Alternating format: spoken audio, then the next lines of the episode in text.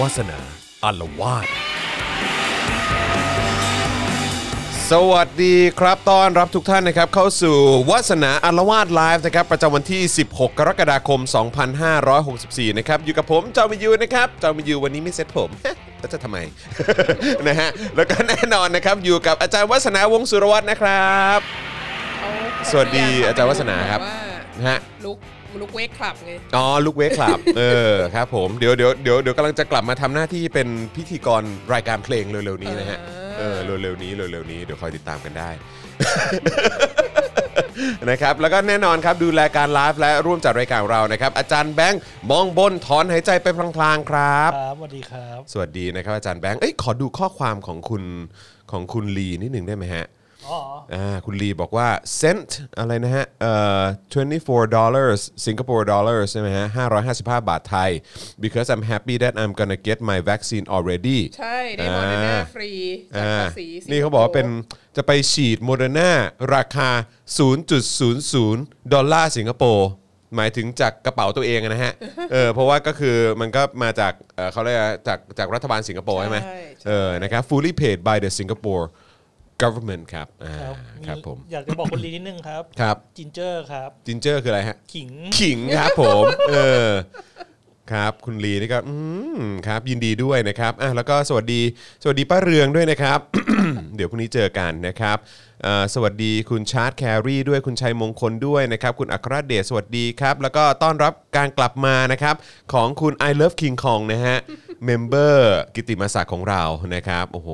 นะฮะอยู่กันมาตั้งแต่ต้นเลยนะครับ เขาเป็ ขอน บคุณเมมเบอ มา ร์ ก ตัวจริง เมมเบอร์ ย่าไปยก ตัวจริง เขาเมมเบอร์กิติมศักดิ์ อ๋อเออเออ เพราะวันขนี้อ เรา โท จะ ษ คุยกันเราจะ เออ เราจะคุยกันเรื่องดุษฎีบัณฑิต อ๋อดุษฎีบัณฑิต กิติมศักไง ด้วย อ๋อ โอเค ขอขออภัยฮะ อันนี้เป็นคุณไอ o ับกิงคองคือเมมเบอร์ตัวจริงของเรานะครับ ค่ะ ที่เมื่อวานนี้ผมเห็นไง ผมเห็นแปลกตาไป เพราะผมเห็นชื่อคุณไอ o ับกิงคองประจำแต่ปกติชื่อคุณไอ o ับกิงคองจะเป็น เป็นสี สีเขียว เขียวเออ แล้วก็มีตราอยู่ด้านหลังไงเออใช่ไหมฮะ แล้วอยู่ดีๆเอ้ากลายเป็นสีดำปกติได้ยัง ไง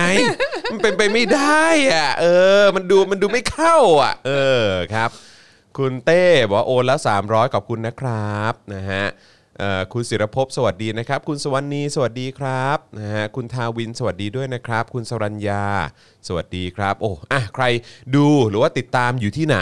นะครับก็สามารถทักทายเข้ามาได้นะครับคอมเมนต์กันเข้ามาเลยนะครับเซฮายทักทายกับอาจารย์วัฒนาได้ด้วยเหมือนกันนะครับ วันนี้มีแค่เอ่อวัฒนาอาละวาดในช่วงเช้านี้นะ อ่า นะครับ ใช่ เพราะว่า เไม่ต้องแย่งกันกับโค้ชแขก ใช่นะครับเพราะว่าก็สำหรับโค้ชแขกเองก็ลดความเสี่ยงด้วยไงเออ ใช่ นะครับเพราะว่าเดี๋ยวถ้าเกิดว่ามาไลฟ์กันเดี๋ยวคนก็จะเอ่อแบบ แล้วพื้นที่มันเป็น ยอะ พื้น ด้วย ที่ปิดด้วยไง ใช่ ที่เขา ใช่ แบบ ใช่ ทำ ใช่ อาหารอะไร ใช่ เงี้ย ก็เลยคิดว่าอืมนะครับงั้นเดี๋ยว move ไปก่อนละกันนะครับแต่ว่าวันนี้ คนก็บ่นคิดถึงกระทิงด้วยแหละ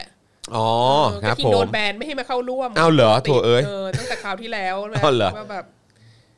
ไปอยู่ในที่ชุมชนอะไรเงี้ย เอาละอ๋อโอเค เขา โอ บอก เค ห่วง อ๋อดีแล้วครับดีแล้วครับนะฮะ ก็เดี๋ยวให้ให้ได้วัคซีนกันนิดนึง อ่า แล้วก็ ใช่ใช่ใช่ ค่อยกลั ใช่ บมาเจ ใช่ อกันหม่ ใช่ครับผมนะฮะอ่าโอเคนะครับก็ใครที่อยากจะสนับสนุนพวกเรานะครับเติมพลังชีวิตให้กับพวกเราได้เลยนะครับในวาสนาอารวาสไลฟ์วันนี้นะครับผมนะฮะทางบัญชีกสิกรไทย 0698975539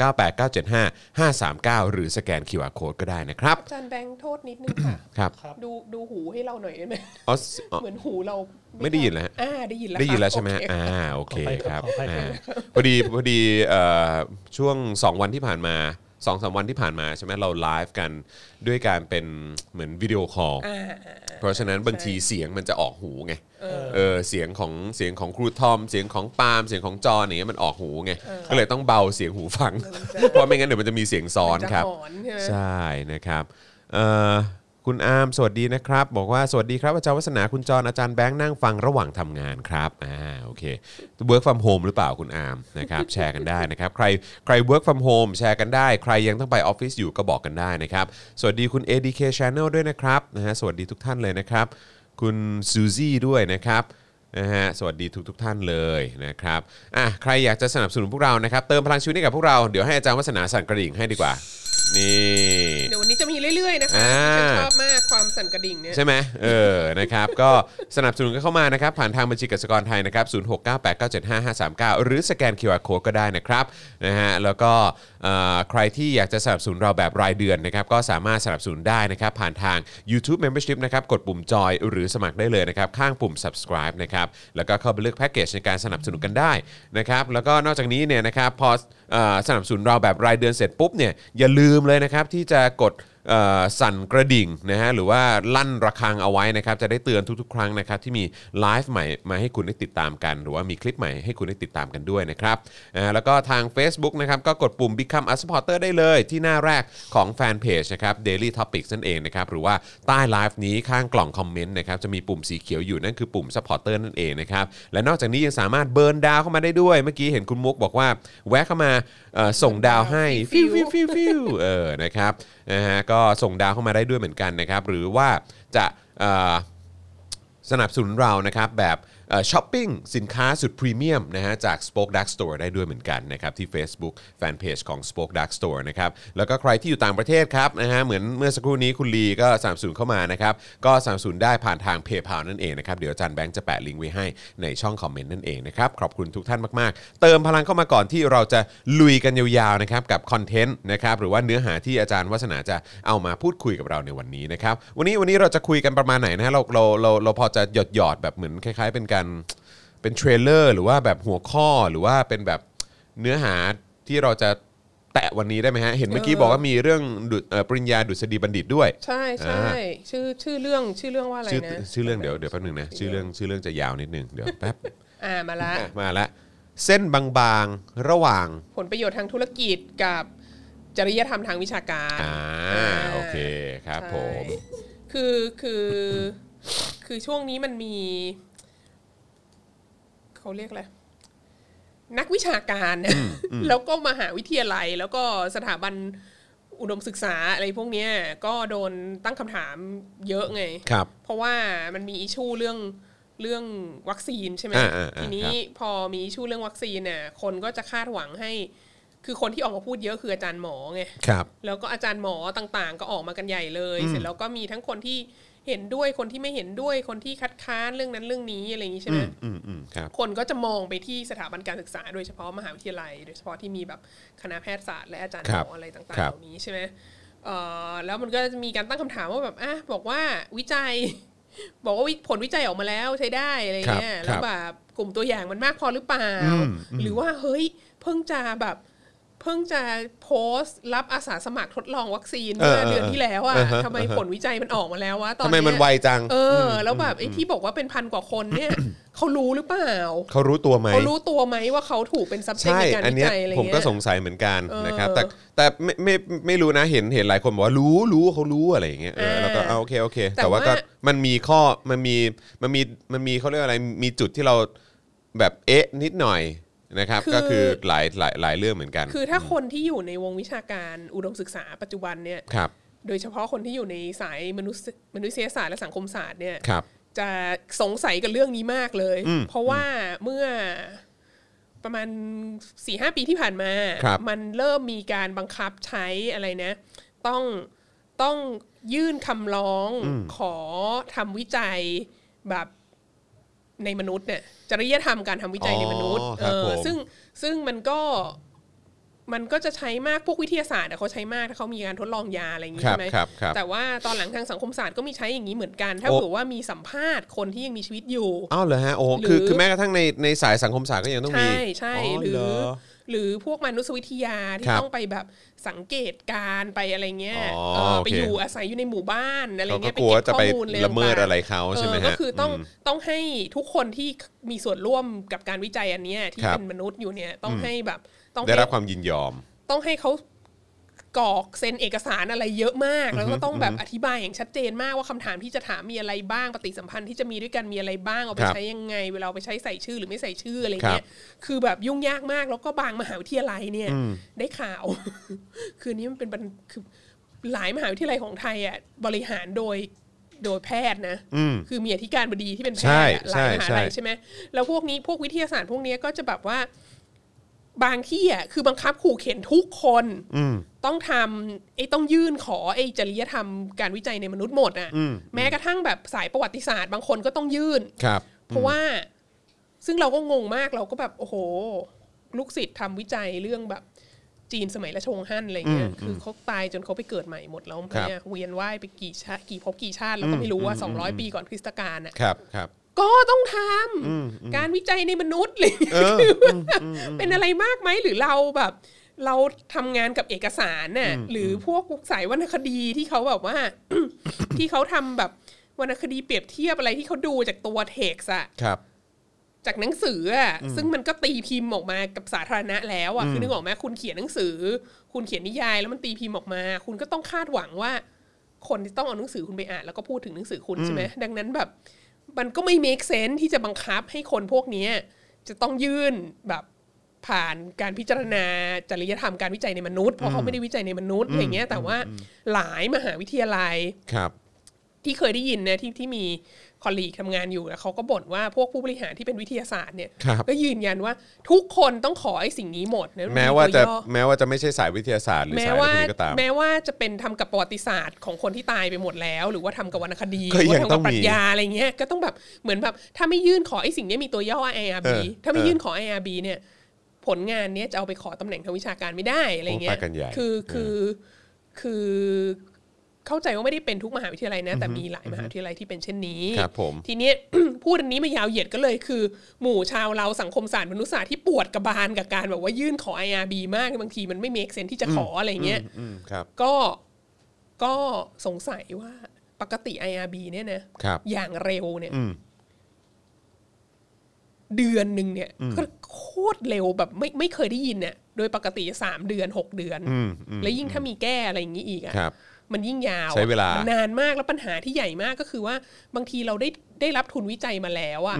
แล้วก็คือเขาเรียกอะไรคนที่ให้ทุนเราอะ ครับ เขาเขาให้เราเริ่มวิจัยได้แล้วอะแต่ว่าไอมหาลัยยังไม่ออกไอ IRB อันนี้มาให้อะ ครับ มันก็แต่ว่ากำหนดเวลาของทุนวิจัยเขาให้มาหนึ่งปีสองปีมัน เขาก็ต้องเริ่ม จำกัด ทำแล้วไงเออ ไง ถ้า ครับ เรารอ IRB ไปอีก 6 เดือนเนี่ยมันช้ามากอันนี่เป็นปัญหาใหญ่มาก ครับ ในในในสายโดยเฉพาะสายสังคมศาสตร์เนี่ยโดนเยอะมากที่ เจอปัญหานี้กันเยอะ เราก็เลยสงสัยว่า เอ๊ะที่เขาแบบวิจัยกันหนึ่งเดือน แล้ว เขาเขาผ่าน IRB หรือเปล่า ใช่แล้วแล้วแล้วโดยเฉพาะกับแบบเขาเรียกว่าอะไรกับเรื่องราวที่มัน วัคซีนน่ะ วัคซีนคือ ทดลองค็อกเทลวัคซีน คือเอาต น่ะ รงๆก็คือเรื่องเรื่องใหญ่ขนาดนี้แล้วกัน แล้วเป็นเรื่องในมนุษย์มากอ่ะนี่ ใช่ เป็นการวิจัยในมนุษย์มาก เออในมนุษย์สุด เออ มันก็เกิดมันก็เกิดความสงสัยว่า เอ๊ะคือขอ IRB ป่ะ ๆ บางทีก็อยากจะรู้เหมือนกันนะ แล้ คว รับ คือถ้าขออ่ะคืออยากจะรู้ถ้าถ้าขอแล้วได้อ่ะก็อยากจะแบบให้อันเนี้ยเป็นแบบมาตรฐานได้ไหม ครับ ว่าทุกคนสามารถขอ IRB ได้ ขอไวแบบ ภาย นี้ ในแบบสามวัน เออ เพราะว่า เอออั อันเนี้ยไม่ใช่แค่ผลวิจัย ครับ ออกภายในหนึ่งเดือนนะอันนี้คือ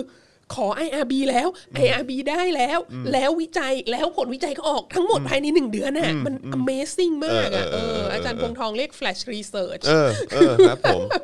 คือโอ้โหถ้าเผื่อว่า ไม่รู้ว่ารู้ว่าเขาคือเขาจะอ้างไหมคือเขาจะบอกไหมว่าอ้าวก็มันก็ต้องแบบแฟลชสิมันก็ต้องราปิด เพราะ นิ มั ด นเป็น นึง เพราะว่ามันเป็น เพ ส ราะมั ถาน น เป็น การณ์ เร่ เอง ด่วน อมันเป็นส ส ถา ถาน น กา การรณ์ ณ์ เร่ เร่ง งด่ ด่ว วน น มันเกี่ยวกับชีวิตของคนอะไรอย่างเงี้ย ถูกต้องแต่อันนั้นน่ะก็ เอ แสดองให้เห็น เรื่อง ว่า เรื่องวัคซีนหรือคุณภาพหรือยี่ห้อนะอีกเรื่องหนึ่งแต่ว่า เออ ไอการวิจัยในพันกว่าคนนี้เนี่ย ใช่ เนี่ย มันต้องเร็แบบวเวลาเร็วขนาดนี้เนี่ยถือว่าเป็นเรื่องแบบ เออ เออมันมันจำเป็นครับ ใช่แต่คือสงสัยว่า คือสงสัยคือถ้าเผื่อว่าเขาขอ IRB แล้วมันได้ IRB อะนะครับ ก็แปลว่า คณะกรรมการ IRB ของมหาวิทยาลัยก็มีศักยภาพที่จะทำให้มันเสร็จภายในสามวันใช่ไหม อ่าครับผม ใช่ไหม ใช่ใช่ใช่ใช่ เออถ้างั้นน่ะ ของคนอื่นทุกคนน่ะ ก็ ก็ให้มันเสร็จภายในเดือ คุมนหนึ่ง เวลา ได้ไห แบ ม บปานอะเออประมาณนี้ไม่ เอ ได้เหรอ อคือเราเราไม่ขอเราไม่ขอสามวันด้วยนะเราขอเดือนหนึ่งได้ไหม เออเออ เอ เออ ออคือคือของคนอื่นที่รอหกเดือนรอปีหนึ่งเนี่ยคืออะไรคะท่านผู้ชมเนี่ยคือแบบ ถ้าทำได้เร็วขนาดนั้นอะไรเงี้ยและถ้าเผื่อว่าไม่ได้ทำอ่ะทำไมไม่ต้องทำ ครับ ไม่ต้องทำเพราะมันจำเป็นเร่งด่วน อ่าใช่ แปลว่าความจำเป็นเร่งด่วนเนี่ย มันสำคัญกว่า จริยธรรมการทำวิจัยในมนุษย์ใช่ไหม ก็หรือว่ามันตามสไตล์หรือเปล่าว่าประเทศไทยก็จะเน้นเรื่องของดุลพินิษ ตกลงมันจำเป็นหรือมันไม่จำเป็ เอน อหรือว่า เ หรือว่าใครใครแล้วใครเป็นคนตัดสินใจว่ามันจำเป็นหรือไม่จำเป็น ใช่ แล้วก็ ใช่ ใช้ใช้กติกาหรือกฎข้อไหน ใช้มาตรฐานอะไร เออ เออ มาตรฐานอะไรที่เอามาบอกว่าเออไม่จำเป็นไม่ต้องทำก็ได้ อันนี้คือ เออ ในกรณีถ้าเกิดไม่ทำนะ ใช่ อ่าครับผม เสร็จ แต่ว่า แล้วก็ ถ้าเกิดทำก็คุณก็ต้องอธิบายในเรื่องอื่นด้วยแหละ ใช่ ออ เสร็จแล้วก็มีคนมีคนบอกมาอีกว่า อ๋อเขาไม่เขาไม่ทำหรอกเพราะว่าเขาเป็นสอดอรอแล้ว เขาไม่ต้องไปขอตำแหน่งวิชา อ๋อ การแล้ว ไม่มีความจำเป็นต้อง คือมันไม่มีอะไรใหญ่ไปกว่านั้นเลย อ่าสรุปว่าการเรื่องจริยธรรมการวิจัยในมนุษย์ของประเทศไทยเนี่ย ครับ มันเกี่ยวข้องกับการขอตำแหน่งทางวิชาการอย่างเดียวใช่ไหม เออ คือยังไงวัน จ นี้ย ริงๆแล้วเราไม่ได้ใส่ใจใช่ไหมว่าเรามีจริยธรรมการวิจัยในมนุษย์หรือเปล่าอะไรเงี้ยเออ อัน คือจ นี้ก็ ริง ๆ มันไม่ใช่ประเด็นหลักหรือเปล่าเนี่ย เออ อันนี้ก็น่าสนใจมากคือคือเรื่องเนี้ยมันก็ เออเออเออ คือเราก็ เออ คือในในในในมนุษยวิชาการทั้งหลาย ครั อะ บ ที่ที่ต้องสัมผัสกับไอ้เรื่องพวกเนี้ย ครับ มั ครับ ก็ คือคือเราเจอเรื่องพวกนี้เราก็จะคือสำหรับผมอ่ะเท่าที่ผมฟังอ่ะผมก็จะมีความรู้สึกว่ามันเหมือนฟังแล้วมันก็เป็นเรื่องคือเอาตรงๆนะคือฟังแล้วมันก็ดูเหมือนเป็นเรื่องน่าหงุดหงิดน่าลำคาญอะ เออเออ น่าจุกจิกอะอะไรอะ เออ เอ เออ ออะไรอย่างเงี้ยแต่ ใช่ คือแบบอ้าวแล้วทำไมแบบนี้คือยังไงวะ คือที่กูเจอมาแล้วเท่าเท่าที่ได้ยินประสบการณ์จากคนในแวดวงเดียวกันน่ะ เออ เออก็คือบอกว่ามันยุ่งยากแล้วมันวุ่นวายแล้วมันก็ช้ามาก แล้วทำไมกรณีนี้เคสนี้มันไวจัง ไว วะ มาก มีเปล่าวะเนี่ย ไโคตร มีอะ เ อะไรนะ R นะ IRB IRB หรือเปล่าหรือว่าแบบ เออ เฮ้ยคือยังไงหรือว่าแบบเออแบบขอไหมหรือว่าถ้าเกิดไม่ขอทำไมถึงไม่ต้องขอ คนอื่นยังต้องขอเลย ใช่ เออแล้วถ้าเกิดว่าถ้าเกิดว่าขอแต่ทำไมมันไวจังเลยเพราะทุกคนคนอื่นเขาช้าหมดเลยจะมาบอกว่ามันเป็นเพราะสถานการณ์ฉุกเฉินหรือเปล่าก็แบบว่าอ้าวแล้วทำไมถึงไม่ใช้มาตรฐานแบบนี้กับทุกคน กับ เพราะ คนอื่น เพราะจริง ๆ ทุกเรื่องมันก็เป็นเรื่องสำคัญไม่ใช่เหรอ คนอื่น เออ ก็เร่งด่วนเหมือนกัน ใช่ แล้ว อะไร คนอื่นเขาทำวิจัยแบบเรื่องแบบอะไรนะ คอลลีกที่ทำเรื่องการค้ามนุษย์ อืม คอลลีกที่ทำเรื่องผู้ลี้ภัยอะไร ครับ เงี้ย ครับ มันก็จำเป็นเร่งด่วนคนก็ตายทุกวันเหมือนกันอะไรเงี้ย ครัคเอบรับ ออ ม ทำไมทำไมต้องให้เขารอหกเดือนอะไร อ่า เงี้ย ครับผม เออออะไรพวกนี้ก็ทำให้มันก็มีคำถามเกิดขึ้นมาเยอะไง ครับ ว่า เอ๊ะทำไมมันจริยธรรมทางวิชาการนี้มันแบบ มันดู เป็นเรื่องที่ยืดหยุ่นได้ม มัน าก มัน อไรเงี้ย ดูจะมีปัญหาทุกครั้งเวลาที่มีเรื่องอย่างนี้นะครับ คือแบบว่า เออ เรื่องเรื่องเรื่องเรื่องที่มันทำให้เห็นว่าอ้าวมันไม่เห็นเป็นไปตามหลักเกณฑ์ หรือว่า เออ ไม่เห็นเป็นไปตามกติกาเลยทั้งทั้งที่แบบเรื่องพวกนี้มักจะต้องเป็นเรื่องตัวที่แบบว่ามาเป็นตัวชี้ขาดหรือว่ามาเป็นตัวแบบอะไรสักอย่างที่เป็นเงื่อนไขอะ อ่า คือคนอื่นจะเจอเงื่อนไขเนี้ยแต่เหมือนแบบ ทำไม เว ทำไม ลา มี อืม มีคนพิเศษทำไมมีคน ใช่ สำคัญที่ไม่ต้องเจอ ใช่ เงื่อนไขนี้ ใช่ใช่ใช่ แล้วมันก็มาช่วงเวลาไล่เลี่ยกันอีก ครับ กับที่เราจะเข้าถึงเข้าสู่เทศกาลการรับปริญญา อืม คือเทศกาลการรับปริญญาก็ยังอีกหลายเดือนอยู่นะ แต่ ค เขา รับ จะเริ่มซ้อมกันแล้ ครั ว บผม ใช่ไหมเอ่อแล้วก็เริ่มประกาศออกมาแล้วว่าเอ่อใครจะเป็นคน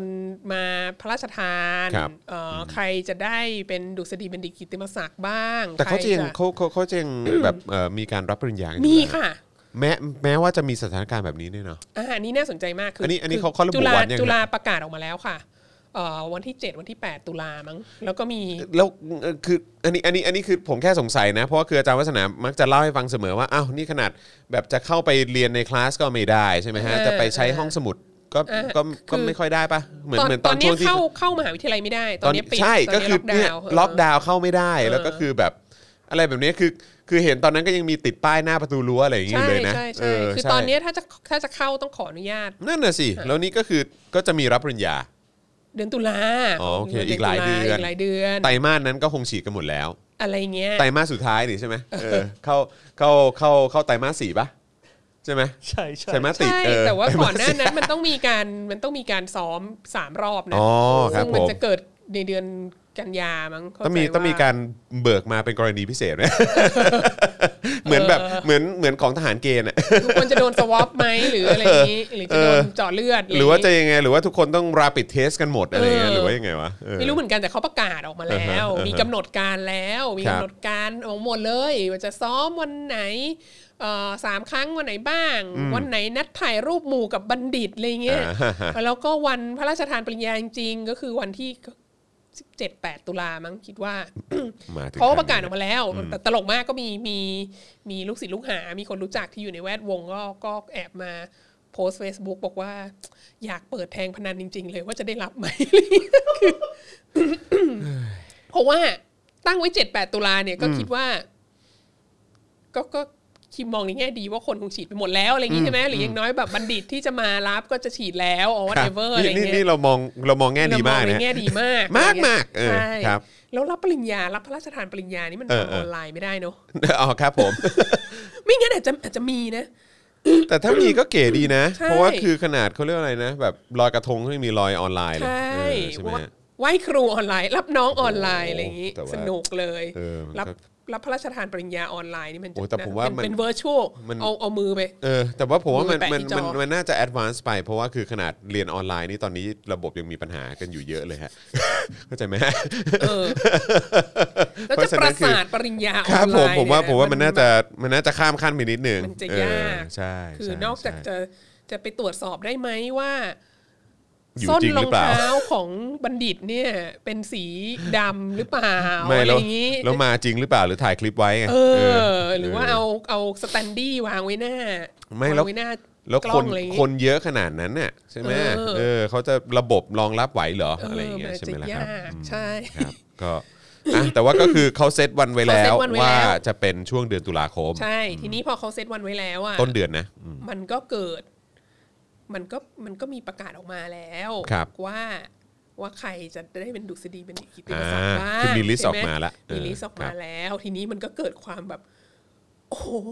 มีเจ้าสัว อ่า มี ครับ เจ้า ผม สัวได้ดุษฎีบัณฑิตกิตติมศักดิ์ คุณคุณธนินใช่ไหม คุณ ฮะ ธนินเนี่ยได้ดุษฎีบัณฑิตกิตติมศักดิ์สาขา อะไรฮะ วิทยาศาสตร์ อ๋อเป็นวิทยาศาสตร์ด้วยเหรอ วิท ฮะ ยาศาสตร์ อ๋อ ค่ะ ผม จาก นึกว่าจะเป็นแบบ จากคณะวิทยาศา สา สยตร์ แบบเหมือนเศรษฐศาสตร์หรืออะไร อ่า หรือเปล่าหรือ แต่ว่าศาสตร์ศิลป์ค่ะ ซึ่งเป็น business school ของจุฬาเนี่ย อ่าอ่าอ่า ก็ ครับ ให้ ผม ดุษฎีบัณฑิตกิตติมศักดิ์กับคุณถาปณะสิริวัฒนพักดี ซึ่งก็คือลูกชายของเสียเจริญ อ่าครับผม เอออก็คือมี ไทยเบฟอ่ะ ไทยเบฟ ครับ ใช่ก็คือมีสองมีสองชื่อนี้ อ๋อก็ยินดี โผล่ขึ้มา ด้วยนะฮะ เอ ม อ ครับอืม แล้วก็ก็คือมีมีมีท่านอื่นๆและพระองค์อื่น ๆที่ได้ด้วคยรับ อะไรอย่าง ครับ เงี้ย ครับ แต่ว่า อันนี้ก็ เออ เออน่าสงสัย อืม ว่าทำไมเหรอเขาแบบทำไมเขาถึงได้ เออ ปีนี้ เอออ อะไรเงี้ยแล้วบางคนก็บอกโอ้โหมันจังหวะนรกมากเลยนะ เพราะว่า เพราะว่า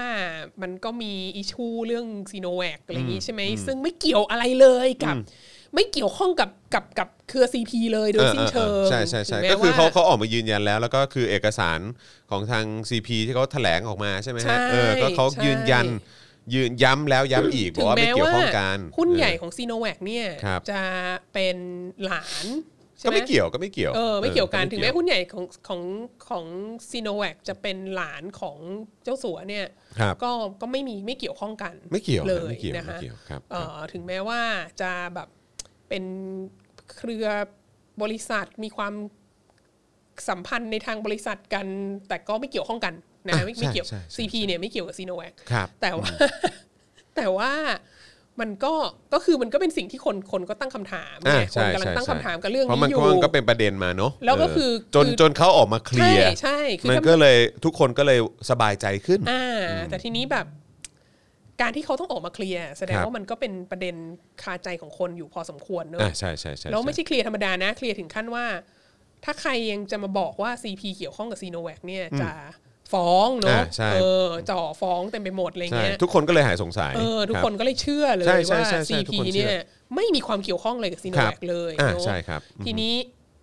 ประเด็นก็คือว่ามันก็นั่นแหละมันมันมันก็มีความเอ๊ะมีความข้องใจมีความอะไรเงี้ยแล้วสถานการณ์มันก็ยังไม่คลี่คลายใช่ไห ค ม รับ เอ่อรัฐบาลก็ยังไม่หยุดซื้อซีโนแวค ใช่แล้วมันก็มีสั่งเพิ่มเข้ามา แล้วก็มีสั่งเพิ่ม 6,000 เข้ามา ใช่ห อีกอะไรเงี้ ค ย บ คนก็สงสัยว่า เอ๊ะแล้วแบบ แล้วมันจะดีเหรอ อืมอืม มันจะดีเหรอที่จุฬาจะให้ดุษฎีบัณฑิตกิตติมศักดิ์สาขาวิทยาศาสตร์ เออ แล้วก็พวกคนที่จบวิทยาศาสตร์จุฬาก็ก็มีคนก็ก็ได้ยินตั้ง ก็ ข้อ ตั้ ส ง งสัย คำถาม นะ เหมือนกัน โอ้โห แหละ อยู่ดีๆก็มีเจ้าสัวเป็นรุ่นพี่คณะเฮ้ยคือแบบเขา เขาเขามีความรู้ทาง เออ เชี่ยวชาญทางวิทยาศาสตร์อะไรแบบ แต่เดี๋ยวเราก็อาจจะได้ ขทนาดนั้นเลยราบวันนั้นหรือเปล่าฮะ ในวันที่เขาแบบเออ อาจจะมีการคล้ายๆ ก่อนจะเข้ารับเราก็ต้องมีการอ ใช่ อธิบาย ใช่ สาเหตุของการมอบให้ ใช่ต้องมีการ อะไรอย่างเงี้ยคือเดี๋ยวเราคงได้รู้วันนั้นพร้อมกันหรือเปล่า เราก็คงรู้ เอ เอ อ อ ใช่ไหมฮะคือ ใช่ อยากอยากรู้ว่าด้วยอะไรก็คงต้องรอรอวันวันอีเวนต์หรือเปล่าอะไรอย่าง ไม่ เงี้ย รู้เหมือนกัน คือมันจริง ๆ แล้วก็เวลาที่สประกาศอธิบายมาเนี่ยมัน ครับ มันจะอธิบายได้นะ มัน ครับ มันจะมีมันจะมีคำอธิบายมาคู่กันนะ อืม ที่ออกมา อืม แต่ก็ยังไม่เห็น ครับผม นะฮะ อ๋อปกติคือต้องมีออกมาแล้ว ใช่ใช่ อ้าวเหรอ มีก ฮะ มาแล้ว อ๋อ เพราะว่า โอเค เพราะว่าจะเข้าคณะกรรมการแล้วคณะกรรมการจะโอเค ว่าเออให้คนเนี้ยได้ อ๋อ อะ โอเค มันต้องมี ก็ต้องมีเหมือนเหตุผลรองรับ ใช่ อะไรแบบนี้ ใช่ าา คือเหตุผลนั้น โค มันต้องออกมาตั้งแต่ตอนที่ ต้องต้องเคลียร์และชัดเจนตั้งแต่ต้นแล้ว ใช่ อ่า ใช่ โอเคโอเคโอเค ทีนี้ ก็ก็อยากจะเห็นก็ยังไม่เห็นเนอะ ครับผมเออก็น่าเสียดายเนาะเออหรือว่าเขายังไม่ได้อัปโหลด แล้วก็มีคนบอกว่า เอ้ย แต่ว่า CP เนี่ยก็เป็น เขาเรียกอะไรให้สนับสนุนเงินวิจัย อืม ให้ให้จุฬาเนี่ยเยอะมากเลย ครับ ทั้งคณะเอ่อวิทยาศาสตร์ ครับ แล้วก็คณะสัตวแพทยศาสตร์ อ๋อ ด้ เหร วย อฮะ ก็ได้ อ๋อ เยอะมากนะฮะแล้วก็เอ่อหลาย ๆ คณะที่ทำเกี่ยวกับเรื่องการเกษตรอะไรเงี้ยก็จะได้เงินสนับสนุนจาก CP เยอะเขาบอกว่า อันนี้เขาเขาว่าว่ามานะ ครับ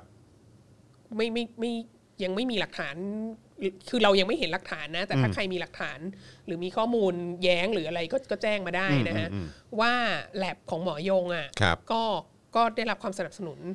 จากจากซีพีด้วย อ้าวเหรอฮะ เอออ ม ว่าก็คือก็คือคณะแพทยศาสตร์เนี่ยก็ได้ได้รับความสนับสนุนจากจากซีพีเยอะ แต่แต่ถ้าถามว่าเป็นเรื่องแปลกไหมก็ก็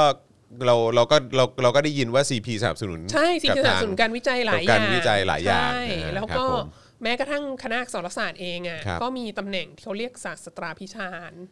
เอ่อ ฮะ ศาสตราพิชานเนี่ยเป็นตำแหน่งที่เอ่อไว้ให้สำหรับเอ่อนักวิชาการที่แบบสุดยอดมากๆ แล้วก็เกษียณอายุไปแล้ว แต่ก็ยังทำงานให้มหาวิทยาลัยอยู่อะไรเงี้ย อ่า อย่างเช่น รู้สึกของธรรมศาสตร์ก็มีอาจารย์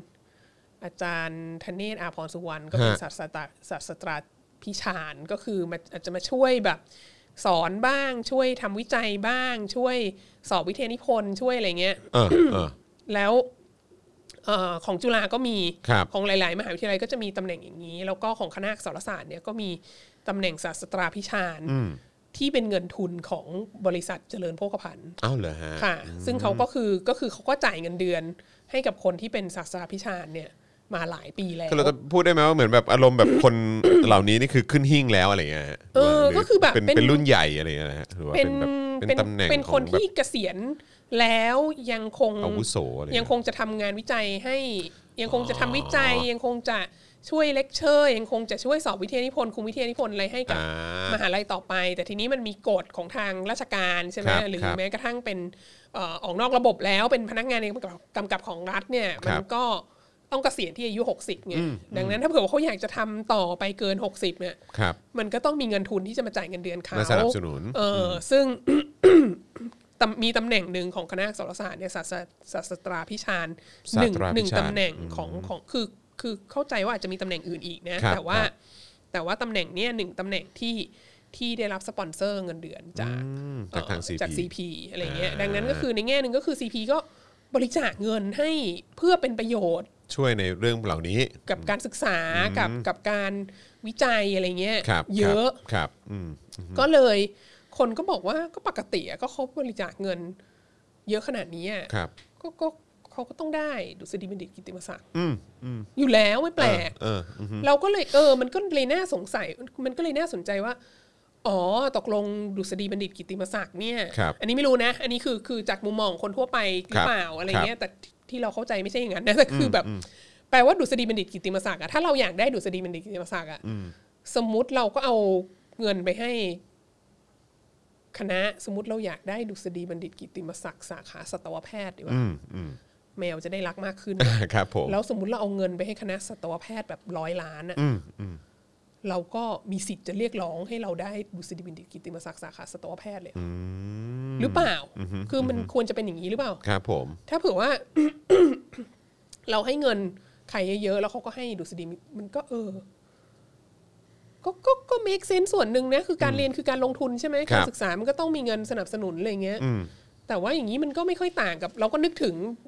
สอนประวัติศาสตร์จีนใช่ไหมเราก็นึกถึงสมัยแบบปลายราชวงศ์ชิงรัฐบาลไม่ค่อยมีเงินแล้วอะไร ครับ เงี้ย ครับ รัฐบาลก็มาขอเงินพวกเจ้าสัวตามเอเชียตะวันออกเฉียงใต้ที่ อ่า เงินรวยอะไรเงี้ย ฮะ แล้วก็อ่าบริจาคเงินเท่านี้เท่านี้จะ ครับ ได้แบบ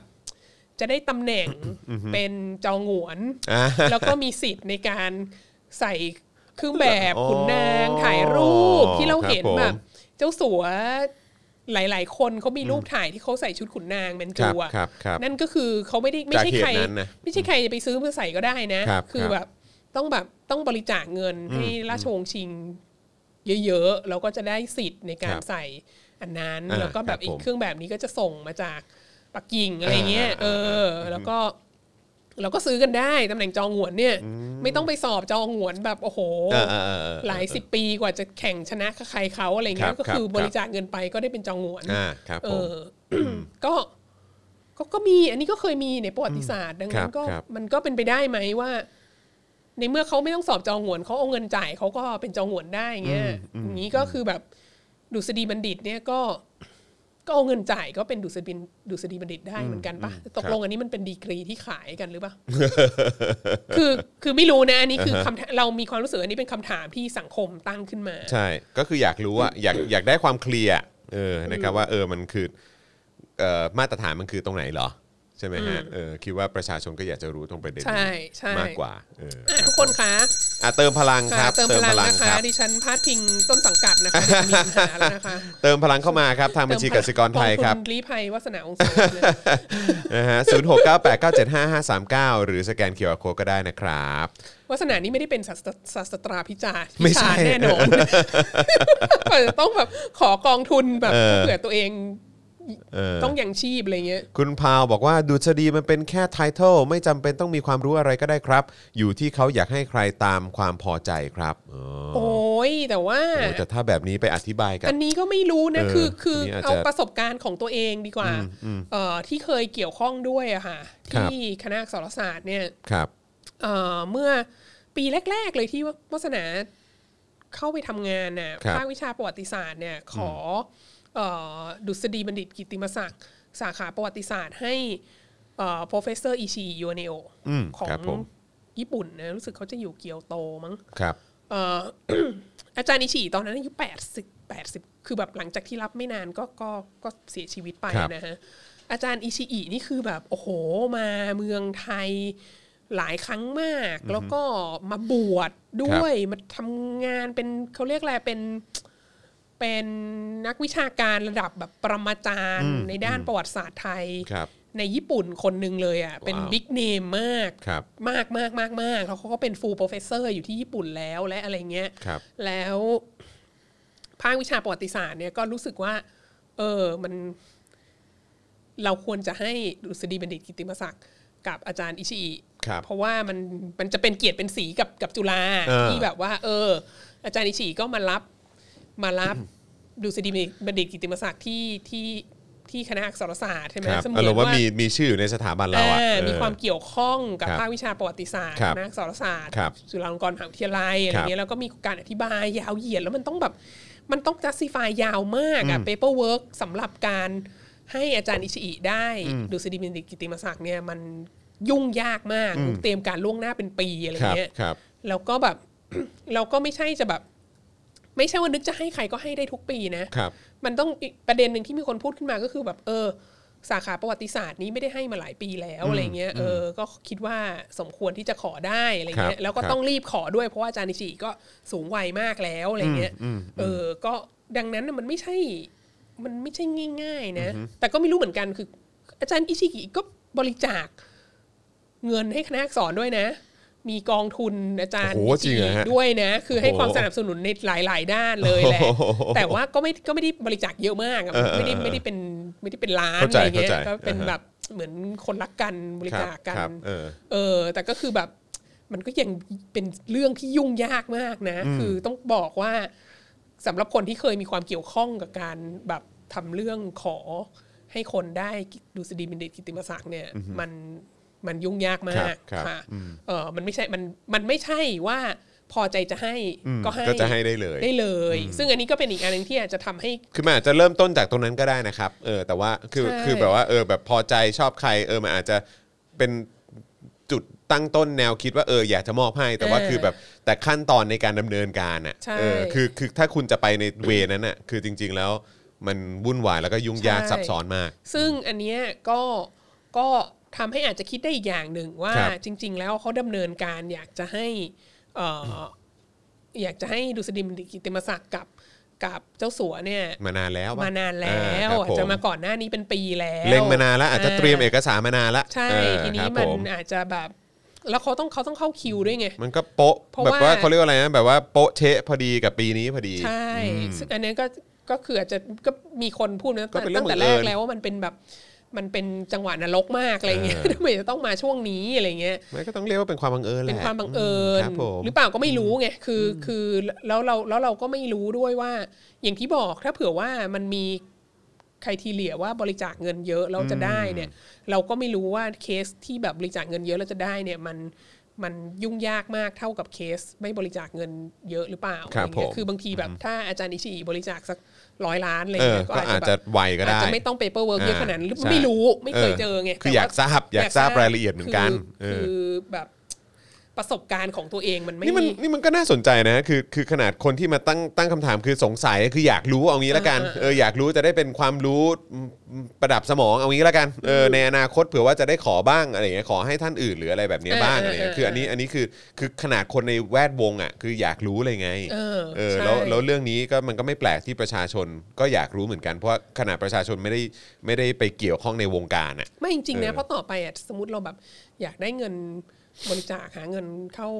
คณะอะไรเงี้ยเรา ครั ก็ บ จะได้ไปบอกเขาเลยว่าเนี่ยมาเลยร้อยล้านแล้วเดี๋ยวได้ดู ได้เลย ดูสัก เออ อะไรเงี้ย ใช่แล้วคือชื่อ ได้ คุณ ไหม จะถู บ ก อก จารึกอได้ไหยู่ในมนี้ตลอดกาล เอ เลย อ เออ คุณจะได้เอาไทเทิลด็อกเตอร์ไปใช้อะไรเงี้ยเอ ใช่ อ ใช่ใช่ใช่ ได้ไหม เออ แต่ว่า ครับผม แต่ว่าโซฟานะ ครับ ยังไม่ยังไม่เห็นยังไม่เห็นแนวนโยบายนี้ออกมา แบบนั้นเนอะ ออ เออครับ ก็ ผม ก็แล้วก็ยังแล้วก็ยังไม่ประจักษ์ชัดด้วยว่า คือถึงได้บอกว่าอยากได้คำอธิบายที่ที่มาจากที่ประชุมอะ ครับครับ ว่าว่าอนุมัติให้ดุษฎีเบนดิตกิติมศักดิ์กับกับเจ้าสัว ครับ นินเนี่ยเอ่อด้วยเหตุผลอะไร อืม ใช่ไหม ขอ ถ้าเกิด รายละ เขา เอียบอ ด กว่า หน่อย เอ้ยจริง ๆ แล้วเขาแบบเป็นคนที่มีความรู้ทางวิทยาศาสตร์ มาก ๆ จริง ๆ เออ เขาคิดค้นนั้นนี้โน้นเอามาใช้ในอุตสาหกรรมของเขาอะไรอย่างเงี้ย อ่าอ่าฮะ เออ ก็จะได้แบบ อ๋อ โอเค โอเค เขาแบบ ไอซี มันเป็นเรื่องของความรู้ มัน อ่า ไม่ใช่เรื่องของที่เขาบริจาคเงิน ค อะ รับ ไรเงี้ย ครับ เออ แต่ เออ ถ้าเผื่อว่ามันเป็นเพราะเขาบริจาคเงิน เราก็อยากจะรู้ ว่าคือบริจาคเท่าไหร่ ห บริ ว่า จาคเท่าไหร่ถึงจะได้ เออ เราจะได้แบบ เออครับ เอาไปเจรผจามเกณฑ์เกณฑ์คืออะไร ขเงินคนอื่นเขาได้อะไรเงี้ย ครับผม เออ ครับผม คืออยากรู้ว่าเกณฑ์คืออะไร ทีนี้ จริง ๆ แล้วเรื่องนี้ไม่ใช่เรื่องที่จะพูดหรอกนะครับ ผม ครับ เอออาจารย์แบงค์หัวเราะ 40 นาทีครับ 40 ที่เราคุยเรื่องนี้กันมาครับ แต่แต่มันไม่ใช่เรื่องที่อาจารย์วัฒนาจะพูดนะครับ เออครับ คือเพราะว่าทั้งหมดอ่ะประเทศเราอ่ะทำอะไรก็ไม่เคยผิดหรอก ครับผม ทุกอย่างมันก็ดี ก็มันเป็นเรื่องบังเอิญด้วยอะไรอย่างเงี้ย เออ นะ จุ ค ฬา รับ ลงกรณ์มหาวิทยาลัยก็เป็นมหาวิทยาลัยที่ดีที่สุดในโลกเป็น world class university อ่าใช่ นะครับ ผม แล้วก็ประเทศนี้ก็ดีอะไรทุกอย่างก็ดีหมอยงก็ดีนะครับ ครับ ทั้งหมดแหละ ครับ อืม แล้วก็ใครที่มาวิพากษ์วิจารณ์อ่ะ อืม ก็ให้รู้ไว้ด้วยนะว่า ฝรั่งมันก็ทำ อืม ฝรั่งแม่งก็ไม่ดีกว่าเราเท่าไหร่หรอก คือยังไงฮะที่บอกฝรั่งก็ทำคือใน นี่ เรื่อง วั ไหน นี้ก็ ฮะ เลยจะเล่าจะมัน อ่า จะมาเล่านิทานเรื่องหนึ่ง ครับผม ให้ดูว่าฝรั่งมันก็ทำ ครับคเอรับ อ แล้วก็สิ่งที่มันเกิดขึ้นกับฝรั่งเนี่ยมันเป็นยังไง ครับ อเอาจริง ๆ นะ แบบไอ้เรื่องของจริยธรรมทางวิชาการ หรือเรื่องของความเขาเรียกอะไรความชอบมาพากลหรือไม่ชอบมาพากลในการรับเงินบริจาคของมหาวิทยาลัยอะไรเงี้ยการ ครับ ที่มหาวิทยาลัยสถาบันอุดมศึกษาอะไรต่าง ๆ จะได้รับอิทธิพล ครับ จากภาคธุรกิจ หรือได้รับอิทธิพลจากรัฐบาลต่างชาติอะไรเงี้ยหรือหรือเอาเงินสถานทูตมาทำ การศึกษาอะไรอะไรเรื่อง ครั ป บ ระเทศนั้นประเทศนั้นอะไรเงี้ย ซอฟต์พาวเวอ ร์ของรัฐบาลต่างๆ ที่มีต่อสถาบันอุดมศึกษาในประเทศไทยเนี่ย ครับ มันเป็นเรื่องที่คนเพิ่งจะตื่นตัวมาเมื่อไม่นานมานี้ แล้วจริง ๆ ตอนนี้ก็ยังไม่ตื่นตัวโดยสมบูรณ์ด้วยนะ ครับ ก็ยังมีอะไรหลาย ๆ อย่างที่แบบว่าชาติตะวันตกเขาแบบเขาเขาแบนไปแล้ว ครับ ประเทศเราก็ยังคง ยังมีอยู่อะ ดำรงอยู่ด้วยความแบบว่าภาคภูมิใจและได้รับการสนับสนุนอย่างเต็มที่จากรัฐอะไรเงี้ย อ่าฮะขอ เออ ขอขอขอตัวอย่างได้ไหมฮะ เช่นสถาบันของจื่อเงี้ย อ่า ที่แบบว่า โอเค มหาวิทยาลัยชั้นนำในโลกตะวันตกเนี่ยแบบว่าเลิกสัญญากันไปเยอะมากแล้วอะไร ครับ เงี้ย ผมแต่ของเราก็ยังมี ค อยู่ มีอยู่ต่อไป อ่าครับ อะไรอย่างนี้ ผม เป็น ครับ ต้น ผม นะฮะเอ่อแล้วแล้วคือหลาย ๆ อย่างอ่ะมันก็ยังมันก็ยังคนยังไม่เข้าใจคนก็มีความรู้สึกว่า ก็ทำไมล่ะ ก็เราต้องทำวิจัยอ่ะเอ่อเราต้องแล้วเงินวิจัยมันก็ต้องการใช้เงินทุน ครับ แล้วมีคนเขาเอาเงินมาให้เราทำวิจัย ครับ มันไม่ดีตรงไหนเหรออะไรเงี้ยประเด็นเรื่อง conflict of interest เนี่ยมัน มันยังไม่ไม่เป็นสิ่งที่คนเอ่อเข้าใจกันโดยกว้างขวางในประเทศนี้ ครับ นะฮะหลาย ๆ ครั้งก็แบบก็อาจจะทำอะไรที่แบบโอ้โห ถ้ามหาวิทยาลัยชั้นนำของโลกเขามาเห็นแล้วเขาก็อาจจะตกใจนิดนึงอะไรเงี้ยว่าแบบโอ้โหทำกันถึงขั้นนี้เลยเหรอ รับเงินคนนี้ก็ได้เหรออะไรเงี้ย คืออันนี้อันนี้อันนี้เราใช้คำว่าผลประโยชน์ทับซ้อนได้ไหมฮะ ใช่ใช่ใช่ใช่ผลประโยชน์ทับซ้อก็คืนอเป็นผลผลประโยชน์ทับซ้อนเนาะ อ่าใช่ เออครับ ถูผกม ต้องผลประโยชน์ทับซ้อนระหว่างผู้ให้ทุนกับเรื่องที่เขาจะให้ทำวิจัยอย่างเงี้ยเอ่ออกับกับความน่าเชื่อถือของมหาวิทยาลัย ครับ ว่านี่เธอทำวิจัยตามสั่งหรือเปล่า ครับ เขาอยากให้มาทำวิจัยว่า เอ่อสินค้าตัวนี้ใช้ได้ แล้วเธอก็เลยทำวิจัยออกมาว่าสินค้าตัวนี้ใช้ได้ เพราะว่า เพื่อเพื่อเป็นการ เจ้า ช่ ข ว อย ง รั สิ บ น รอง ค้า ให้ นั้น อะไรอย่างน่ะนี้หรือเปล่า เป็นเป็นคนให้ทุนวิจัยอะไรเงี้ยอะไรพวกเนี้ย อ่ามั มันก็เอ่อเป็นสิ่งที่ในเมืองไทยเพิ่งจะเริ่มตื่นตัว แล้วก็ บางทียังตื่นตัวกันน้อย ครับผม แต่ก็ดูเหมือนดีเลย์เหมือนกันนะ แต่ว่าก็นี่ไงวันนี้ก็เลยจะ เออ มาเล่าให้ฟังถึงเคสหนึ่งที่แบบเพิ่งเกิดขึ้นในศตวรรษที่ 21 เนี่ยแหละ ครับ เกิดขึ้นในช่วงทศทศวรรษ 2000 น่ะ ถึง 2010 ต้นๆน่ะ ครับ ที่อังกฤษ ที่มหาวิทยาลัยที่มีชื่อเสียงโด่งดังมาก แห่งหนึ่งก็คือ LSE เออ LSE เนี่ยมีมี LSE คือ London School of Economics นะ ครับ เอ่อมีกรณีอื้อฉาว อันใหญ่โตมาก ครับ เรื่องของการรับเงินจากเอ่อองค์กรเขาเรียกอะไรมูลนิธิเพื่อสาธารณประโยชน์ ซึ่งเกี่ยวข้องกับรัฐบาลลิเบีย โอ้ ภายใต้ ยแล้ว เอ่ อ อะไรนะมุมมาร์กัดดาฟี โอ้ลิเบียเลยเหรอ ลิเบีย ออ เลย ครับ นะ ผ ฮะ ม อ่ะ เออ ทีนี้คนก็จะสงสัยว่า เอาละเว้ย เอ่อมุมมาร์กัดดาฟีคือใคร ครั ลิ บ เบียคือใคร ค อะ รับ ไรเงี้ยคืออลิเบียเนี่ยเป็นประเทศหนึ่งอยู่ในแอฟริกาเหนืออนะฮะแล้วก็มีทรัพยากรน้ำมันเยอะมาก แล้วลิเบียก็เป็นอาณานิคมของเออชาติตะวันตกนะ แล้วก็เอ่อพอหลังสงครามโลกครั้งที่สองก็มีการ ต่อสู้ได้รับเอกราชมา ครับ นะฮะ แล้วก็มีในายพันใช่ไหม ครับ เคอร์เนลนี่คือพันโทใช่ไหมคิดว่า ไม่แน่ใจ เออ เออแต่แต่แต่เข้าใจว่าเป็นนายพัน เออ ครับ ผู้พันกัดดาฟีเนี่ยแหละ มุมมากัดดาฟีเนี่ยเขาเรียกเคอร์เนลกัดดาฟี เออ ในใน ในายพันหนุ่ม ในเ ตอนนั้น ใช่ใช่ใช่ในในในหนังสือพิมพ์ไทยสมัยก่อนชอบเรียกผู้พันกัดดาฟี ผู้พันคานาฟี อ่าผู้พันกัดดาฟีเนี่ยก็เป็นผู้นำเผด็จการ ครับ ของลิเบียตั้งแต่ปี 1969 จน โอ้1969 ถึงปี 2011 ครับผมก่อนที่จะโดน ก็ ลาก คือ มาสังหารใช่ไหม 42 ปี ครับ เอออเป็นผู้นำเผด็จการของลิเบียมา 42 ปี ครับ นะฮะแล้วก็เอ่อผู้พันกัดดาฟีก็เป็นเผด็จการแหละ ครับ แล้วก็มีการมีอะไรนะ มีลัทธิบูชาตัวบุคคล อันนี้คือหลังจากได้เอกราชใช่ไหมฮะ ใช่หลังจากได้ อ่าครับผม เอกราชก็ก็สร้างลัทธิบูชาตัวบุคคลให้ตัวเอง ครับ นะเอ่อแล้วก็แล้วก็มีลูกมีลูกหลายคน ครับ แล้วก็มีลูกที่ลูกชายคนที่สองซึ่งมีบทบาทมากในการช่วยบริหารราชการแผ่นดินและอะไรต่าง ๆ เนี่ย ชื่อซาอีฟกัดดาฟีนะแล้วก็เอ่อมูมากัดดาฟีเนี่ยก็ มีความขัดแย้งกับโลกตะวันตกเยอะอ่ะ เพราะว่าหนึ่งคือเขาเป็นเขาเป็นชาตินิยม ครับ ใช่ไหมเขาก็ต่อต้านจักรวรรดินิยม เขาก็อุตส่าห์กอบกู้เอกราชของประเทศขึ้นมาได้ แล้วก็แล้วก็ดังนั้นเขาก็ต่อต้านจักรวรรดินิยมตะวันตก อืม แล้วเขาก็เป็นมุสลิมใช่ไหมเขาก็เอ่อมองตัวเองเป็นส่วนหนึ่งของเขาเรียกอะไรของพระราดอนภาพแห่งผู้นำมุสลิมในแอฟริกานะแล้วก็ เขาก็เชื่อว่าเขามีมันมีผู้นำชาตินิยมอียิปต์คนหนึ่งเนอะนัสเซอร์จะเคยได้ยิน ครับ เออนัสเซอร์ซึ่งก็คือแบบว่าต่อต้านจักรวรรดินิยมอังกฤษอะไรเงี้ยมากอะแล้วก็ดาฟีก็มองว่าตัวเองเป็นแบบ เป็นคนที่มันรับไม้ต่อจากนัสเซอร์ อ๋อเหรอ แบบมีภารกิจจากพระเจ้าอ่ะให้มาแบบให้มาต่อสู้กับจักรวรรดินิยม ครับ ตะวันตกอะไรเงี้ยเออหลังจากที่หมดยุคของนัสเซอร์ในอียิปต์ไปแล้วเนี่ยลิเบียเนี่ยก็จะขึ้นมาเป็นแบบเป็นชาตินิยม แอฟริกันมุสลิมนะแล้วก็ในความเป็นมุสลิมเนี่ยก็เอ่อรู้สึกมีพลาดลภาพกับผู้นำมุสลิมในตะวันออกกลางจำนวนมากที่ในในในแง่ของการต่อต้านอิสราเอล ต่อต้านรัฐชาติอิสราเอลเลย ครับ ก็มีความเกลียดชังรัฐชาติอิสราเอลมากนะเออแล้วก็แล้วก็เรียกร้องต่อสู้เพื่อปาเลสไตน์อะไรเงี้ ค ย รับ เอ่อแล้วก็ เอ่อก็ในในในการต่อต้านรัฐชาติอิสราเอล และในการต่อต้านจักรวรรดินิยมตะวันตกที่เข้ามามีอิทธิพลเหนือแอฟริกาอะไรเงี้ยก็ส่วนหนึ่งก็คือ ก็ก็ใช้ก็ใช้เงินจากทรัพยากรน้ำมันที่มีอยู่ใช่ไหมในการ ในการพยุงเอ่อสถานภาพทางการเมืองของตัวเองแล้วก็ในการสนับสนุนการก่อการการลายข้ามชาติด้วยเอ่อ ใช่เพราะเราก็ได้ยินอยู่บ่อยๆว่าเออแบบองค์กรก่อการร้ายนี้แบบได้รับการสนับสนุนโดย ใช่ ลิเบียหรืออะไรแบบเนี้ย ใช่ เราก็เคยได้ยินนะ ใช่ หรือว่า เราเคยได้ยิน หลาย ๆ คน ข่าว อาจจะเคยดูหนังเนอะ เออ เออหนัง เออ ฮอลลีวูดก็จะมีแบบ ใช่ พูดเหมือนกันว่าเนี่ยไอ้พวกกลุ่มเนี้ยมันเป็นกลุ่มเล็กกลุ่มน้อยที่ได้รับเงินสนับสนุนจากลิเบียอะไรอย่างเงี้ยเอออะไรอย่างเงี้ย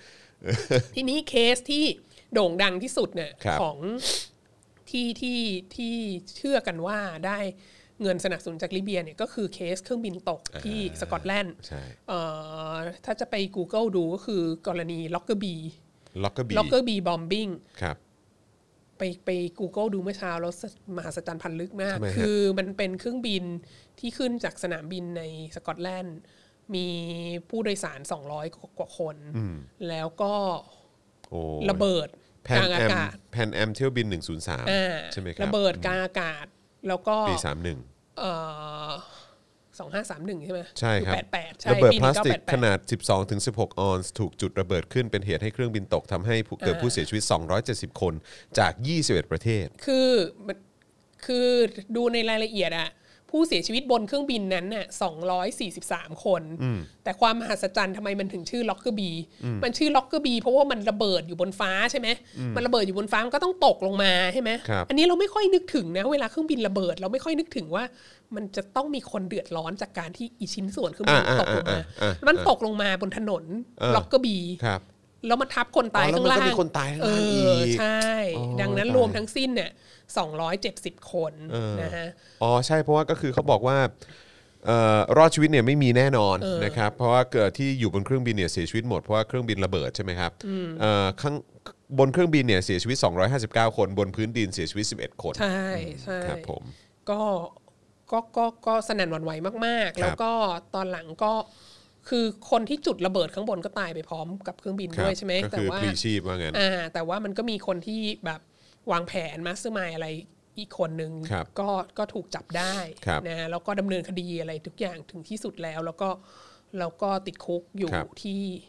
ที่สกอตแลนด์ อ่า นะฮะเออ ครับผม ก็อันเนี้ยก็เป็นก็ก็ก็เป็นผลงาน คือคือหลังจากทำการตรวจสอบอะไร ผ่านกระบวนการศาลอะไรพอสมควรแล้วอะ่ะก็ ครับ ก็ค่อนข้างเชื่อได้ว่า เป็นผลงานจากการสนับสนุน ของลิเบีย รัฐบาลลิลิเบีย ภาย ครับ ใต้การนำของ กาดาฟี เอ่อผู้พันกันดาฟี ครับ ทีนี้มันมาเกี่ยวอะไรกับ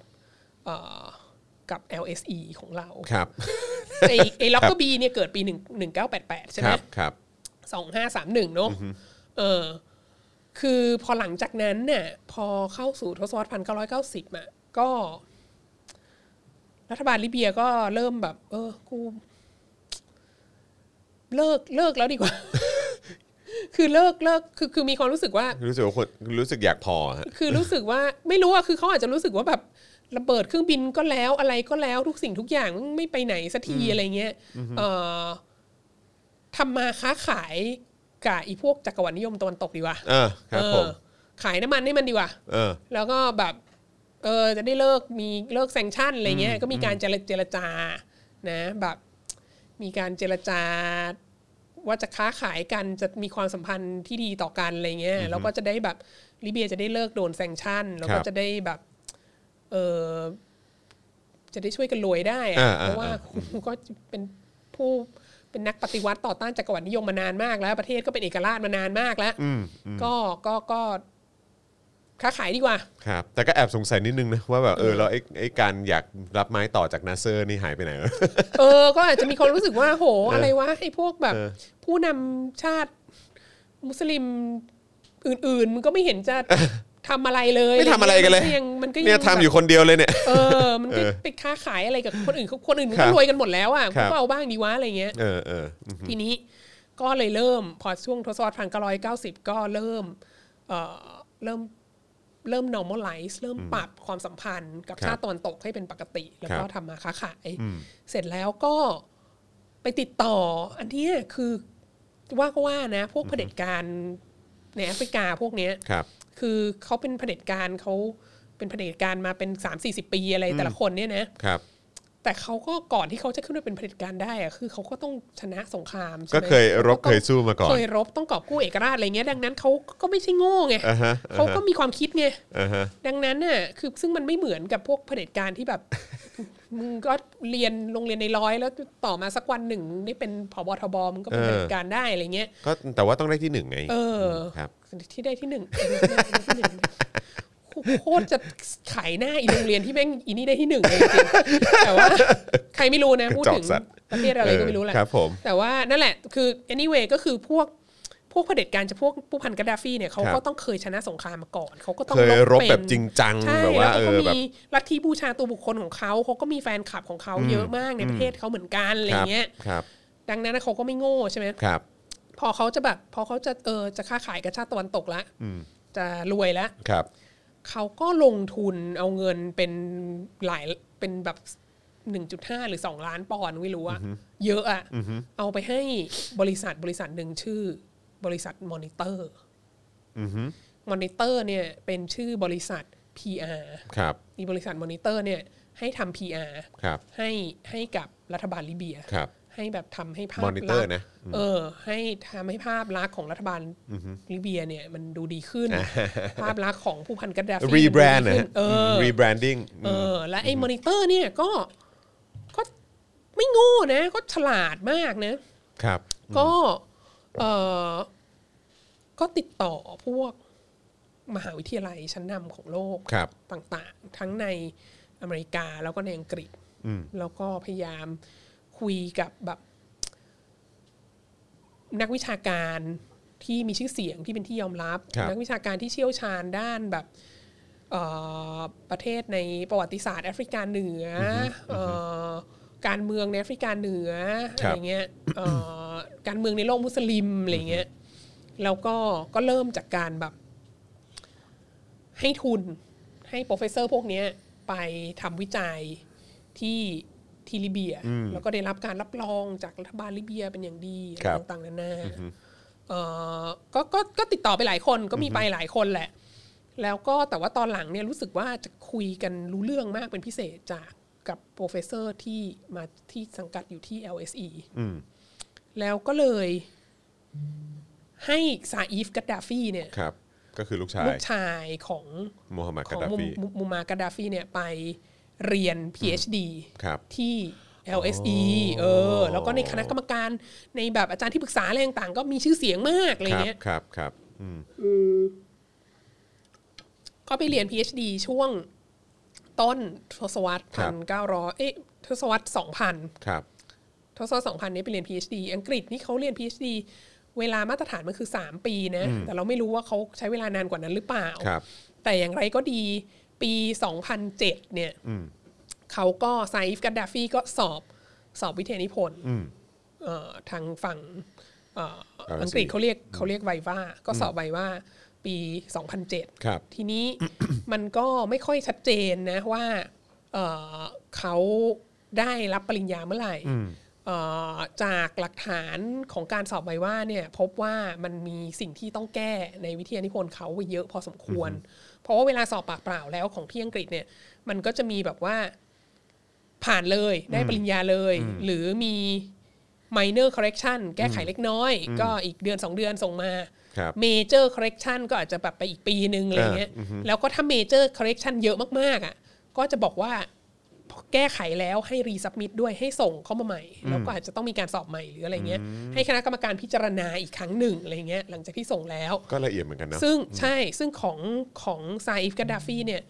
ระบุว่าให้รีซับมิดด้วยก็คือแก้ไขอย่างร้ายแรงแล้ว ก็ให้ ส่งกลับเข้ามาให้กรรมการสอบอีกครั้งหนึ่งด้วยนะฮะแล้วก็เอ่อได้รับการประสาทปริญญาเนี่ยไม่ชัดเจนว่าในปี 2008 หรือ 2009 แต่ว่าภายในปี 2009อ่ะก็คือได้ปริญญาแล้วแน่ๆเสร็จแล้วพอ เออพอปี 2009เนี่ย ครับ หลังจากที่ได้ปริญญาแล้วแน่ๆเนี่ยก็มีการคุยกันว่าไซฟกัดดาฟีเนี่ยก็เป็นผู้บริหารของกัดดาฟีฟาวเดชัน ครับ ก็มีคนไปทาบถามว่า นี่กัดดาฟีฟาวเดชันน่ะบริจาคเงินให้ LSE สิเพราะว่า LSE เนี่ยไอ้ดิพาร์ตเมนต์ที่ที่กาดาฟีได้ PhD นี่แหละเอ่อเขาจะตั้งศูนย์แบบ global governance อะไรเงี้ยศูนย์ ยังไงฮะ เกี่ยวกับการเมืองโลก อ๋อเหรอฮะ เอ อ๋ อ อ เออก็ก็อยากได้เงินสนับสนุ สนับสนุนนตรงนี้ อะไรอย่างนี้การ์ดฟีฟาวเดชันก็เลยบอก โอเคได้เลย เราจะให้ 1.5 ล้านปอนด์เอ่อแบ่งให้เป็น 5 ปี ปีละ 3 0 0แสนปอนด์เออแล้วก็ ก็เยอะอยู่นะ ใช่แล้วก็เอ่อจะเอาเงินตรงเนี้ยไปสนับสนุนการเอ่อวิจัยเกี่ยวกับภูมิภาคแอฟริกาเหนืออโดยมีลิเบียอยู่ในนั้น ครับ แล้วก็พอผ่านพอพอวิจัยแอฟริกาเหนือไปพอสมควรแล้วอะ่ะในในอนาคตเนี่ยก็จะค่อยๆโฟกัสมาที่ที่ลิเบียเออแล้วก็สถานการณ์การปฏิรูปและการพัฒนาอะไรต่างๆ ภายในลิเบีย โดยเฉพาะอะไรเงี้ยในอนาคต คือถ้าเริ่มต้นที่ลิเบียเลยมันอาจจะดูไม่ดีไง อ่าโอ ก็ เค เลยบอกว่า เอา ย ภูมิภาคก่อนละกัน เอาภูมิภาคก่อนแล้วกันอะไรเงี้คยรับ แล้วก็ก็โอเคก็ก็ตั้งอีกศูนย์ global governance อันนี้ขึ้นมาใช่ไหมที่ LSE แล้วก็ได้เงินสนับสนุนจากมูลนิธิกัดดาฟีมา 1.5 ล้านปอนด์ซึ่งมหาศาลนะ หารไป 5 ปี เอออเสร็จแล้วปีรุ่งขึ้นปี 2010 ครับ 2010 นี่ถ้าใครตามเอ่อข่าวของโลกก็จะรู้ว่ามันเป็นจุดเริ่มเริ่มต้นของอาหรับสปริงเนอะ อืมครับ เริ่มมีอาหรับสปริงเกิดขึ้นมา ครับ แต่ปี 2010 เนี่ยก็ยังมันยังมันยังไม่ร้ายแรงมากที่ลิเบียมันมันมันเพิ่งจะเริ่มต้นอะไร ครับ เงี้ย ครับ ก็เดือนพฤษภา 2010 เนี่ยก็เชิญเอ่อ LSE ก็เชิญซาอีฟกัดดาฟีเนี่ย ครับ มาปาทกถา คือเออที่ LSE เขาก็จะมีกองทุนเหมือนแบบมหาลัยชั้นนำต่างๆจจุฬาก็มีกองทุนที่เป็นชื่อของเออคนที่บริจาคเงิน อ่า ครับผม เอ่อทีนี้ไอกองทุนเนี้ยมันชื่อกองทุน Ralph Miliband Ralph Miliband เนี่ยเป็นเป็นโปรเฟสเซอร์ เออ ชื่อ ชื่อ ชื่อชื่อ คุณ เคย คุ้น ด้ยิ ใช่ไหม บ่อๆ เดี๋ยวจะรู้ ใช่ อ่า ใช่ ราฟ ใช่ มารีแบนเนี่ยเป็นโปรเฟสเซอร์เอ่อเคยสอนที่ LSE มาก่อน แล้วก็พอเกษียณไปแล้วอะไรเงี้ยก็ให้เงินตั้งกองทุนอันนี้ ก็สำหรับการค้นคว้าด้านรัฐศาสตร์ ด้านความสัมพันธ์ระหว่างประเทศด้านอะไรเงี้ย ครับ เอ่ออแล้วก็ทุกปีก็จะมีคนมาเป็นองค์ปาถกมาปาทกถาราฟมิลิแบนอัน ครับ นี้ ผม ก็เชิญซาอีฟเอ่อกัดดาฟีมาปาทกถาราฟมิลิแบน อ่า ครับผม ก็ป้าทักถาคนที่ฟังก็บอกว่าก็งันงันๆนะไม่มีอะไรเท่าไหร่หรอก แต่ก็แบบเออก็มาป้าทักถาแต่ที่ตลกมาก ก็ว่ากันไป ราฟมิลิแบนเนี่ยเขาเป็นพ่อของนักการเมืองเอ่อของพรรคพรรคเลเบอร์อะที่ดังมากสองคนสองพี่น้อง ครับอ๋อ คือเอ็ดมิลิแบนกับเดวิดมิลิแบน อ๋อ นี่คือพ่อเหรอ เออ อ แล้ว โอค เดวิดมิลิแบนน่ะก็เคยเป็นรัฐมนตรีต่างประเทศ อ่าอ่า เอ ครับผ อ ม ของ อุ้ยตอนนั้นมีประเด็น คนแปล ใหญ่โตนะเอเนอะเออ อ ครับผม แล้วตอนที่เรื่องเนี้ยตอนปี 2010 อ่ะ เดวิดมิลลิแบนก็แบบ ก็ออกมาพูดเลยว่ารู้สึกสยองขวัญมากที่ LSE อ่ะ เชิญ จะ ใส่ เชิญซาอีฟกัดดาฟี่อ่ะมาพูดในมาเป็นองค์ปาถกในในปาฐกถาที่เป็นชื่อของพ่อ เอ เขา อ อ่ะ เออเออเอ คือ อ พ่อเขาก็สยองขวัญมากและสมาชิกครอบครัวทุกคนก็สยองขวัญมาก แต่ว่าคืออังกฤษมันเป็นประเทศประชาธิปไตยเนอะ ครับ แล้วก็คือแบบ คือไปถึงว่า แต่คือถามว่าคือทำได้ไหมใช่ไหม ทำได้ มั ทำ ก็ ได้ ทำได้ไง อ่าใช่แล้ว เออ เขาก็เขาก็ไม่ได้ไปฟ้องฟ้องร้องมหาลัยหรืออะไรเขาก็คือแบบก็คือราฟมิลิแบนเอากองทุนอันเนี้ยเอาเงินเนี่ย ครับ ให้กับ LSE แล้ว ก็ LSE จะใช้วิจารณญาณในการเชิญใครมา ก็ต้อง เป็น แล้วแต่ เรื่องของเขา เขาใช่ ก็ต้องแล้วแต่ ใช่ เขา อือฮึ ก็คไม่รับ เข้าไปแทรกแซง ครับ เพียงแต่ว่า ครับ เดวิดมิลิแบนก็แบบเออสยองขวัญมา เอก อ อะไรเงี้ย เออ เออ จุกจุก จุก เออไม่ค่อย จุก ไม่ไม่ค่อยอินเท่าไหร่กับ เออ กับองค์ปาถกคนนี้ ค อะ รับไรผ เงี้ ม ยเสร็จแล้ว พอปลายปี 2010 ก็มีวิดีโอคอลค่ะ เชิญมุมมากัดดาฟี่ค่ะ โอ้โหพ่อมาเอง วิดีโอคอลมา เออ จากลิเบีย ครับ เอ่อมาปาทกถาทางทางวิดีโอคอล โอ้โห นะฮะเอ่อที่ที่ LSE นี่แหละ โอ้โห สุดยอด แล้วก็แล้วก็คนที่แนะนำอะไรเงี้ยก็แบ ครับ บ คนที่แนะนำแนะนำองค์ปาถกเนี่ยนะ เออ ก็เรียกว่าอะไรนะ brother leader เออ ท่านผู้นำแบบ เออ พี่ชายเอออะไรเงี้ย พี่เออท่านเออพี่ชาย เออพี่พี่ชาย พี่ชายโอ องค์ผู้นำอะไร เออเอออะไรเงี้ย เออเออเออ แล้วก็แล้วก็เข้าปาปาฐกถาพูดนั้นพูดนี้ซึ่งในในไอ้การปาปาฐกถาเนี้ยก็มีก็บอกว่า มีการพูดถึงว่าเอ่อลิเบียไม่ได้สนับสนุนการเอ่อเครื่องบินตกที่ล็อกเกอร์บี ครับผม บอกว่าเครื่องบินตกที่ล็อกเกอร์บีเนี่ยเป็นเอ่อการสมรู้ร่วมคิดกันระหว่างเรแกนกับดัตเชอร์ แล้วก็ ก็แล้วก็พูดพูดอย่างนั้นกลางที่ ใช่ใช่กลางที่ปาถกที่ปาทกถา โอเค นั้น แล้วก็เออแล้วก็บอกว่าชาวลิเบียที่ที่ถูกตัดสินจำคุก อยู่ที่ส อก อต ยู่ แลน ที่ ด์ สกอตแลนด์น่ะในเวลาต่อมา ครับ ก็ป่วยเหมือนเป็นมะเร็งอะไรเงี้ย ครับ ก็เลยได้รับการปล่อยตัวให้กลับไปรักษาตัวอยู่ที่ที่ลิเบีย ครับเขาก็บอกว่าเออตอนเนี้ยเขาก็สุขภาพแข็งแรงดีแล้ว แล้วเดี๋ยวเราก็จะฟ้องรัฐบาลสกอตแลนด์ อะไรเงี้ยที่แบบที่แบบ ทำให้เขาติดคุกเลยที่เขาไม่มีความผิดอะไรเงี้ยแล้วก็ทำให้เขาเป็นมะเร็งด้วยอะไรเงี้ยก็คือแบ ต้งช บ ดใช้ เออต้องชดใช้ซึ่งมหัศจรรย์มาก แล้วก็คือพูด พูดสิ่งนี้ในระหว่างที่กำลังแบบวิดีโอลิงก์ เออ ปาทกถาอยู่ที่ที่เอ่อที่ LSE ใช่ไห ครับผม แล้วก็พอพูดเสร็จ พอปาทกถาเสร็จ ก็ตัวแทนของ LSE ก็มีการมอบเอ่อหมวก ว้าว ไม่แน่ใจเหมือนกันว่ามอบยังไง คืออาจจะส่งอาจจะส่งเป็นแพ็กเกจไปให้แล้วหรืออะไรเนี่ยก็คือเป็นเป็นหมวกสีดำเป็นหมวกเบสบอลสีดำที่มีคำว่า LSE อยู่ ว้ายตายแล้ว เออ แล้วใส่ไหม ใส่ ใส่ด้วย แล้วก็บอกว่าไม่เท่านั้นก็ยังบอกว่า นี่นะท่านน่ะแบบว่าอยู่ในหมู่ของคนที่มีชื่อเสียงมากเลย ที่เคยได้รับหมวกอันนี้ที่เคยมาพูดปาทกถาอย่างนี้ แล้วก็ได้รับหมวกอันนี้ อันได้แก่เนลสันเมนเดลล่าโค โอ้โห ฟีอันนัน ตายแล้วแต่ละคน และบิลคลินตันเออ ครับ แล้วก็มีกัดดาฟี่ ครั ก็ บ ได้สวมหมวกอันนี้ ค อ รับ ย่างเงี้ยอันนี้คือเดือนธันวาคม Oh my god เออ 2010 ครับครับอือฮะ เสร็จแล้วหลังจากนั้น นั่นแหละครับ คุณผู้ชม หลังจากนั้นปี 2011 ครับ ก็สถานการณ์ความขัดแย้งในลิเบียก็เพิ่มมากขึ้น รุนแรง ใช่ไหม ครับ อาหรับสปริงก็เข้มข้นขึ้น แล้วก็มีแบบเหมือนจะเป็นแบบมีกลุ่มผู้ประท้วงมีอะไรเงี้ยแล้วก็ อืม จะกลายร่างเป็นสงครามกลางเมืองแล้ คว รับครับ แล้ว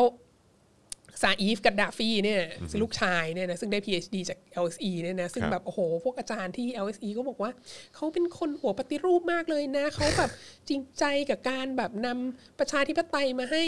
กัคนลิเบียนะ เขาอย่างง้นอย่างนี้อย่างนั้นเขาเป็นคนดีมากอะไรเงี้ย อ่าฮะอ่าฮะ ซาอีฟกัดดาฟีก็มาก็มาสุนทรพจน์ ออกทีวี National TV ของลิเบีย สุนทรพจน์อันเนี้ยมีชื่อเล่นที่เรียกกันว่า River of Blood ก็คือเขาก็พูดออกทีวีเออของลิเบียบอกว่า ถ้าเผื่อว่าฝ่ายผู้ประท้วงอะยังไม่หยุดเนี่ยก็รับประกันได้เลยว่าจะต้องมีคนตายเยอะจนมีแม่น้ำกลายเป็นสีเลือดอะไรเงี้ยเพราะว่าเอ่อ I am the government อะไรเงี้ย ชัดเจนเนาะ แล้วก็แล้วก็ทหารลิเบียทุกคนก็จะสู้จนแบบจนตัวตายถึงคนสุดท้าย แล้วก็จะยิงกระสุนจนกระสุนหมด เราก็จะไม่ยอมให้ฝ่ายกบฏเนี่ยชนะได้อะไรเงี้ย ก็เป็นสเตทเมนต์ที่มันแบบ โอ้โห ที่มัน คนลุกนะ ที่ ฟั มัน งแบบเนี้ย ดูไม่ค่อยประชาธิปไตยเท่าไหร่แล้ว ค มั รั น บ ก็ดูไม่ค่อยแบบว่าหัวปฏิรูป ดูไม่ค่อยจะฟังเสียงประชาชนเท่าไหร่อะไรเงี้ยแล้วก็หลังจากนั้นก็อ๋อแล้วก็มีการบอกว่าแบบ พวกสื่อตะวันตกอะไม่ต้องห่วงอะไรมากนักหรอกว่าแบบว่า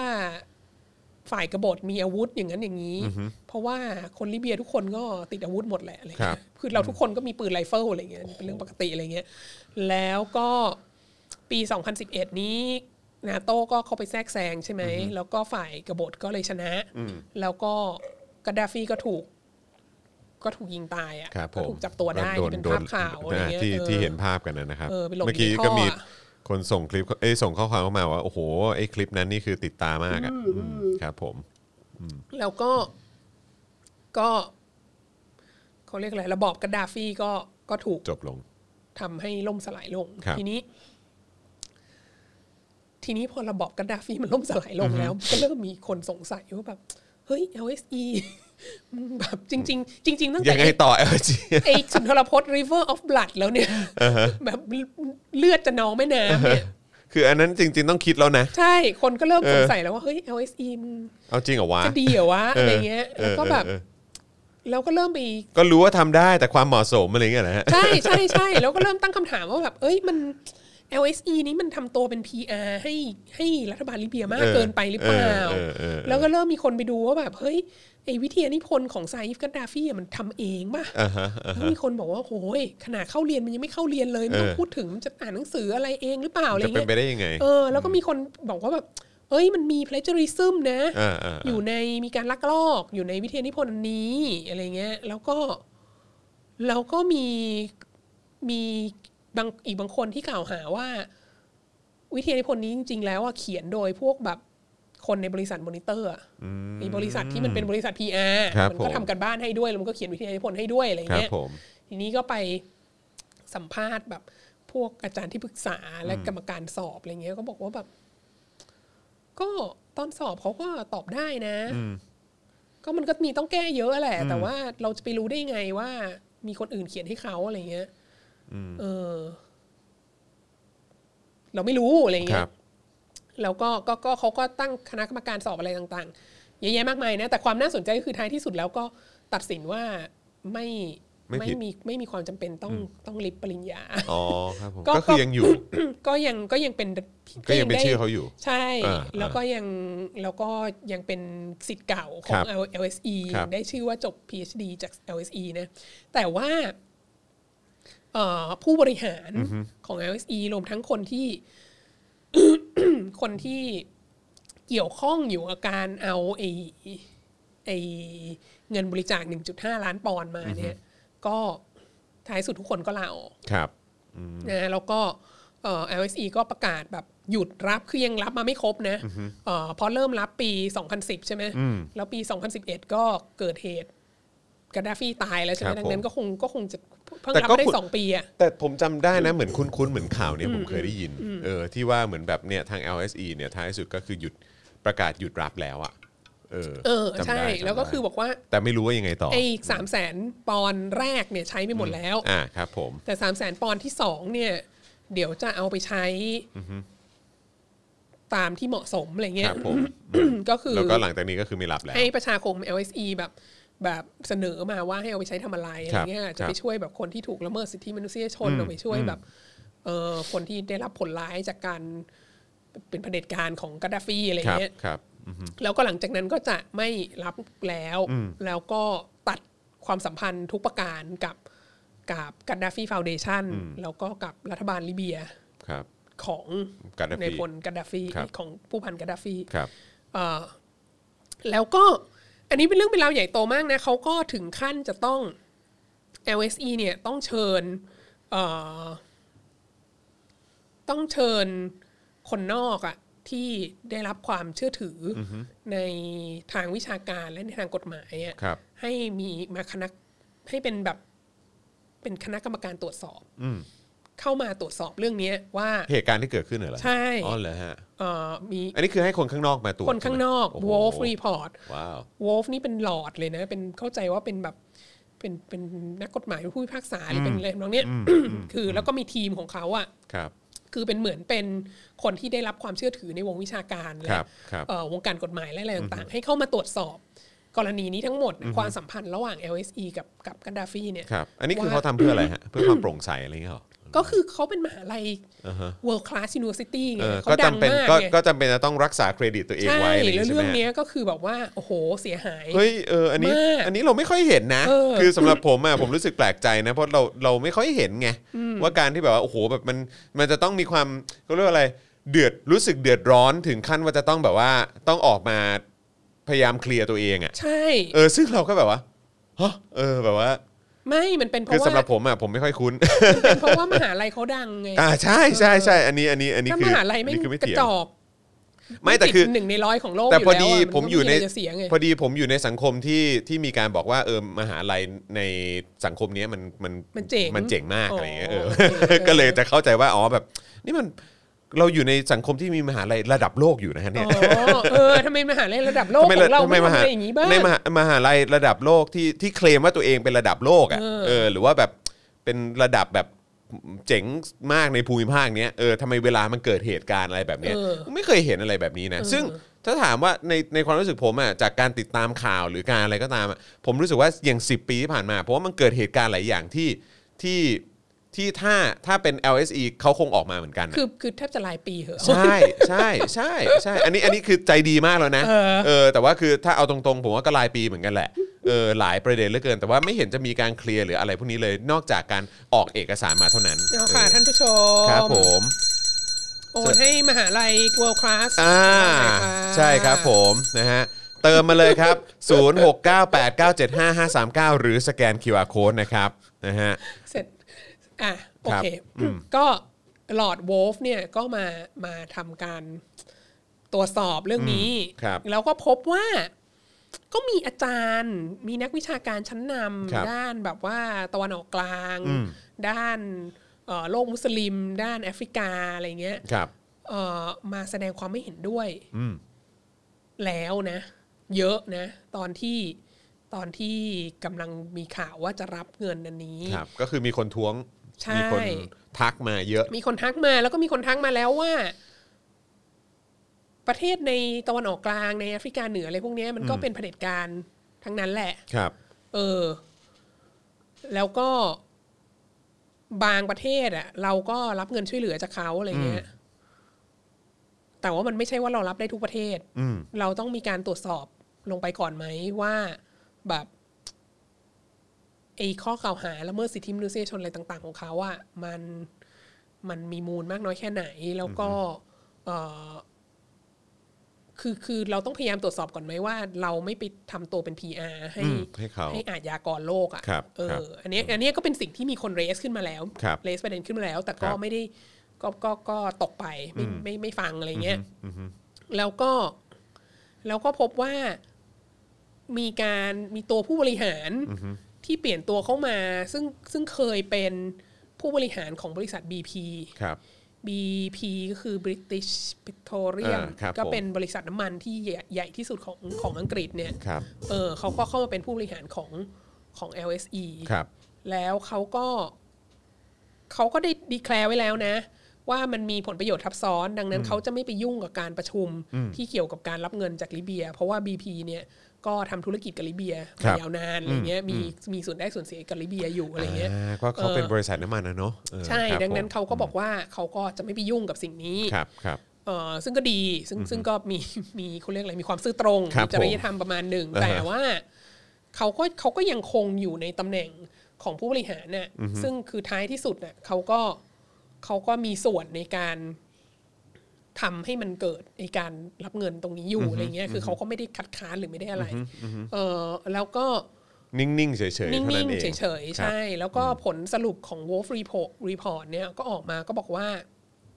มันเริ่มต้นความสัมพันธ์อันนี้ระหว่าง LSE กับกับลิเบียเนี่ยมันเริ่มต้นเอ่อทางฝ่าย LSE เนี่ยเริ่มต้นด้วยความบริสุทธิ์ใจ อืม คือว่า ตอนที่รับเงินทีแรกอะ ครับ มันก็ยัง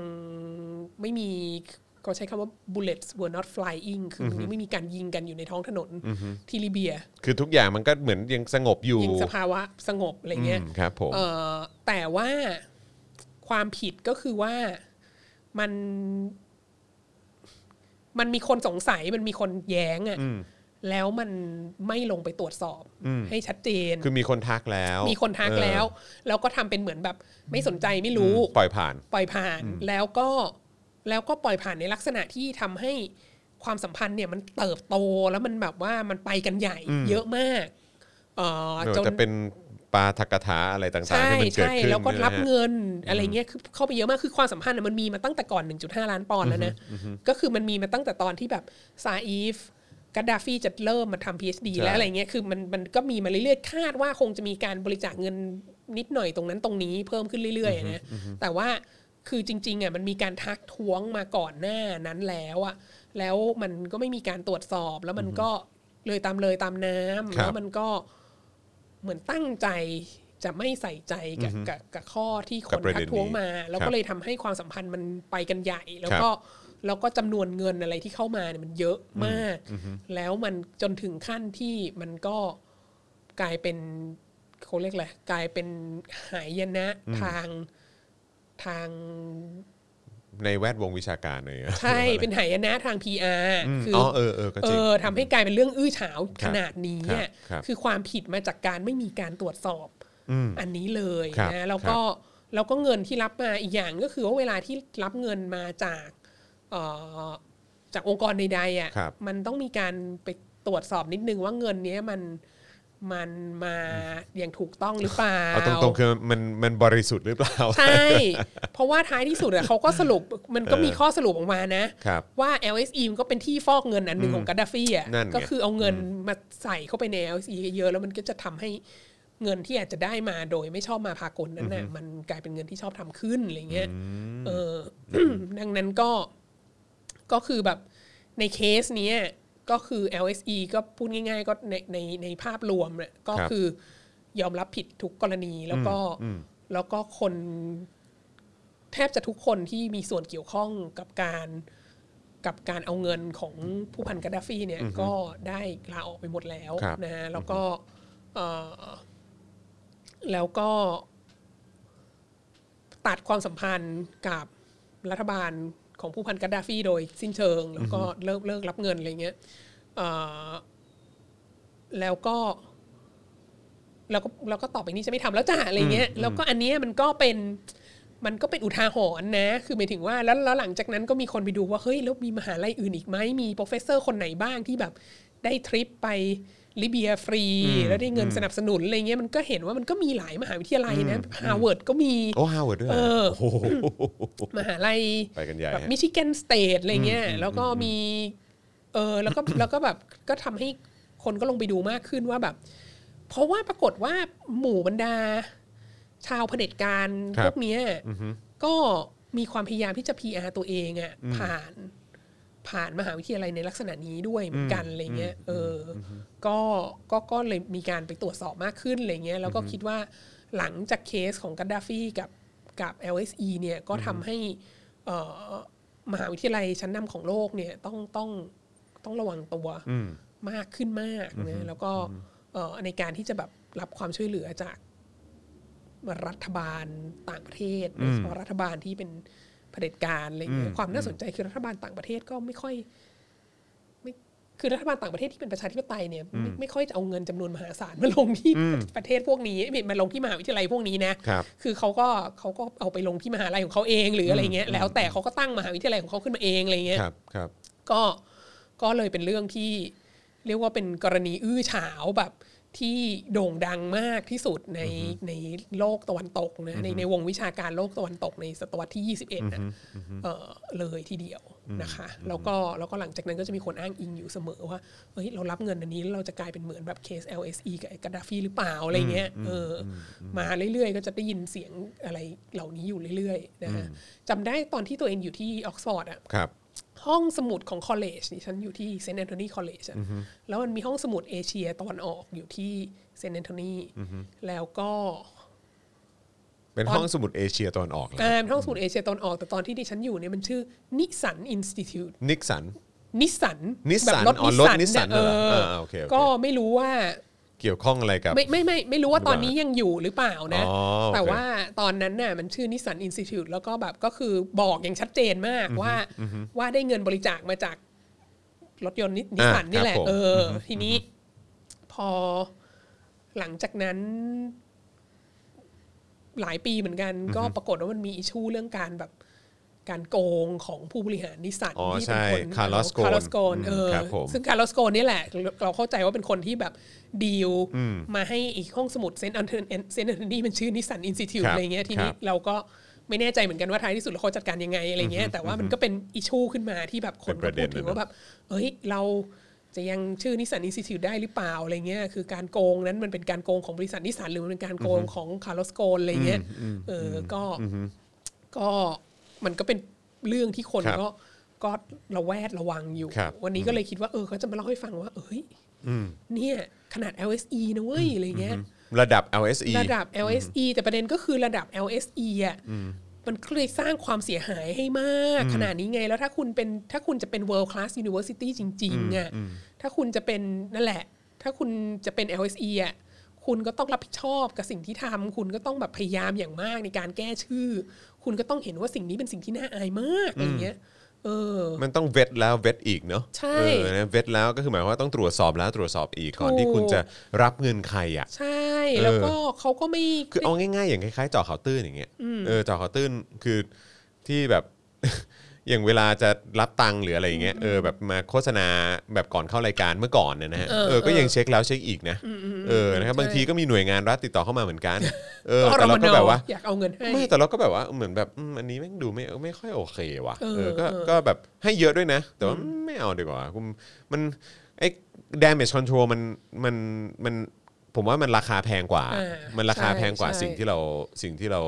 จะได้ได้เราได้มา ใช่ เออ ใช่ ใช่ไหมฮะคือแบบ 1.5 ล้านปอนด์อันนั้น คือแบบแม่งคงไม่คุ้มกับไอ้ความเสียหายที่แบบว่าคือสเตนไปเลยอ่ะเข้าใจปะ อ๋อ และอีกอย่างหนึ่งที่อยากจะบอกก็คือว่า มี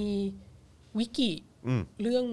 ความอื้อฉาวกรณีอื้อฉาว LSE กับกั d ด a ฟี Foundation นะ อืม มีวิกิอยู่นะ เหรอฮะมี เรา ด้วยเหร เห อ ล่านี้ทั้งหมดอยู่ในวิกิหมดเลยนะ แล้วเขาก็ไม่เห็นจะไปฟ้องคนที่เขียนในวิ กิเลย อ้าวไม่ฟ้องเหรอฮะ ไม่ฟ้อง เอ้ยแปลกจังเลย ไม่ เออ ฟ้องพอยของวิกินี่ก็คือมันเป็นแบบ crowd wi- wisdom ใช่ไหมมัน อ่า เป็น ใช่ แบบ ครับผม เป็นมวลชน เอาความรู้ของตัวเองใส่เข้าไป คือถ้าเผื่อว่ามีคนใส่แล้วคุณรู้สึกว่าเออ มันมันผิดมันไม่ถูกต้องอ่ะ อืม คุณ อ่ะ ก็ไป นี่ง แก้แล้วคุณก็เอาแบบ คุณก็เอาหลักฐานของคุณเอาอ้างอิงอะไรที่มันน่าเชื่อถือกว่าอะไรอย่างนี้ ขึ้นมาอันแรกเลยครับ แค่พิมพ์ว่า LSE แล้วก็เว้นวรรคว่า Gaddafi แล้วลองเคาะ search ใน Google เนี่ย เออ จะขึ้นมาเลยว่าเป็น LSE Gaddafi Affair ฮะ ใช่ ขึ้นมาเป็นอันแรกเลยครับ เป็นเรื่องราวของทาง London School of Economics ใช่ไหมฮะ กับ Libyan government and and its leader Muammar Gaddafi and his son Saif al Islam Gaddafi นะฮะอืม ใช่ ครับผมนี่ไง แหละ หนึ่งจุดเอ่อ pledge เอ่อ N- the NGO Gaddafi Foundation อ่า pledge to donate 1.5 million pounds over five years to a research center LSE Global Governance ค่ะ นะครับ เนี่ยค่ะเขาก็ LSE ก็ไม่ได้ไป โอ้เป็น ฟ้อ เรื่อง ง ราวใหญ่โตมาก วิกินะคะ LSE ก็ LSE ก็จัดการตัวเอง ใช่ นะคะ ซึ่งอันเนี้ยเป็นสิ่งที่ World Class University ควรจะทำ เขาทำกันครับ มากกว่าที่จะไปฟ้องวิกินะคะ ดูแบบดูโอเคกว่าเยอะเลยเนาะ มันไม่ได้ดูน่ารังเกียจ อะคือคือพอพอแบบ ผิด ตัว พลาด เอง กันได้ พอตัว ไง เองทำอะไรแบบนี้ไปใช่ไหม เออ เออแล้วแทนที่จะแบบว่า เอ้ยเออคือแบบว่าแทนที่จะคือก็คือว่าก็ก็ใช้วิธีการแบบว่าโอเคเคลียร์ตัวเอง เออ แต่ว่าผมว่ามันจะกระจอกมากถ้าเกิดว่าไปไล่ฟ้องคนอื่นอะ เออ เออแบบ ใช่ ทุกคนปิดปากปิดปากอย่าพูดนะอย่ามาด่าฉันนะอืมอะไรอย่างถึง เงี้ย เป็น คือแบ ค บ วาม ว่า จริงแต่ถ้าทำให้ประชา ก็ ช จอน ก ตก ว่ะ ใจกลัวก็ไม่ได้ เออ การ จริงฮะกระจอกจริง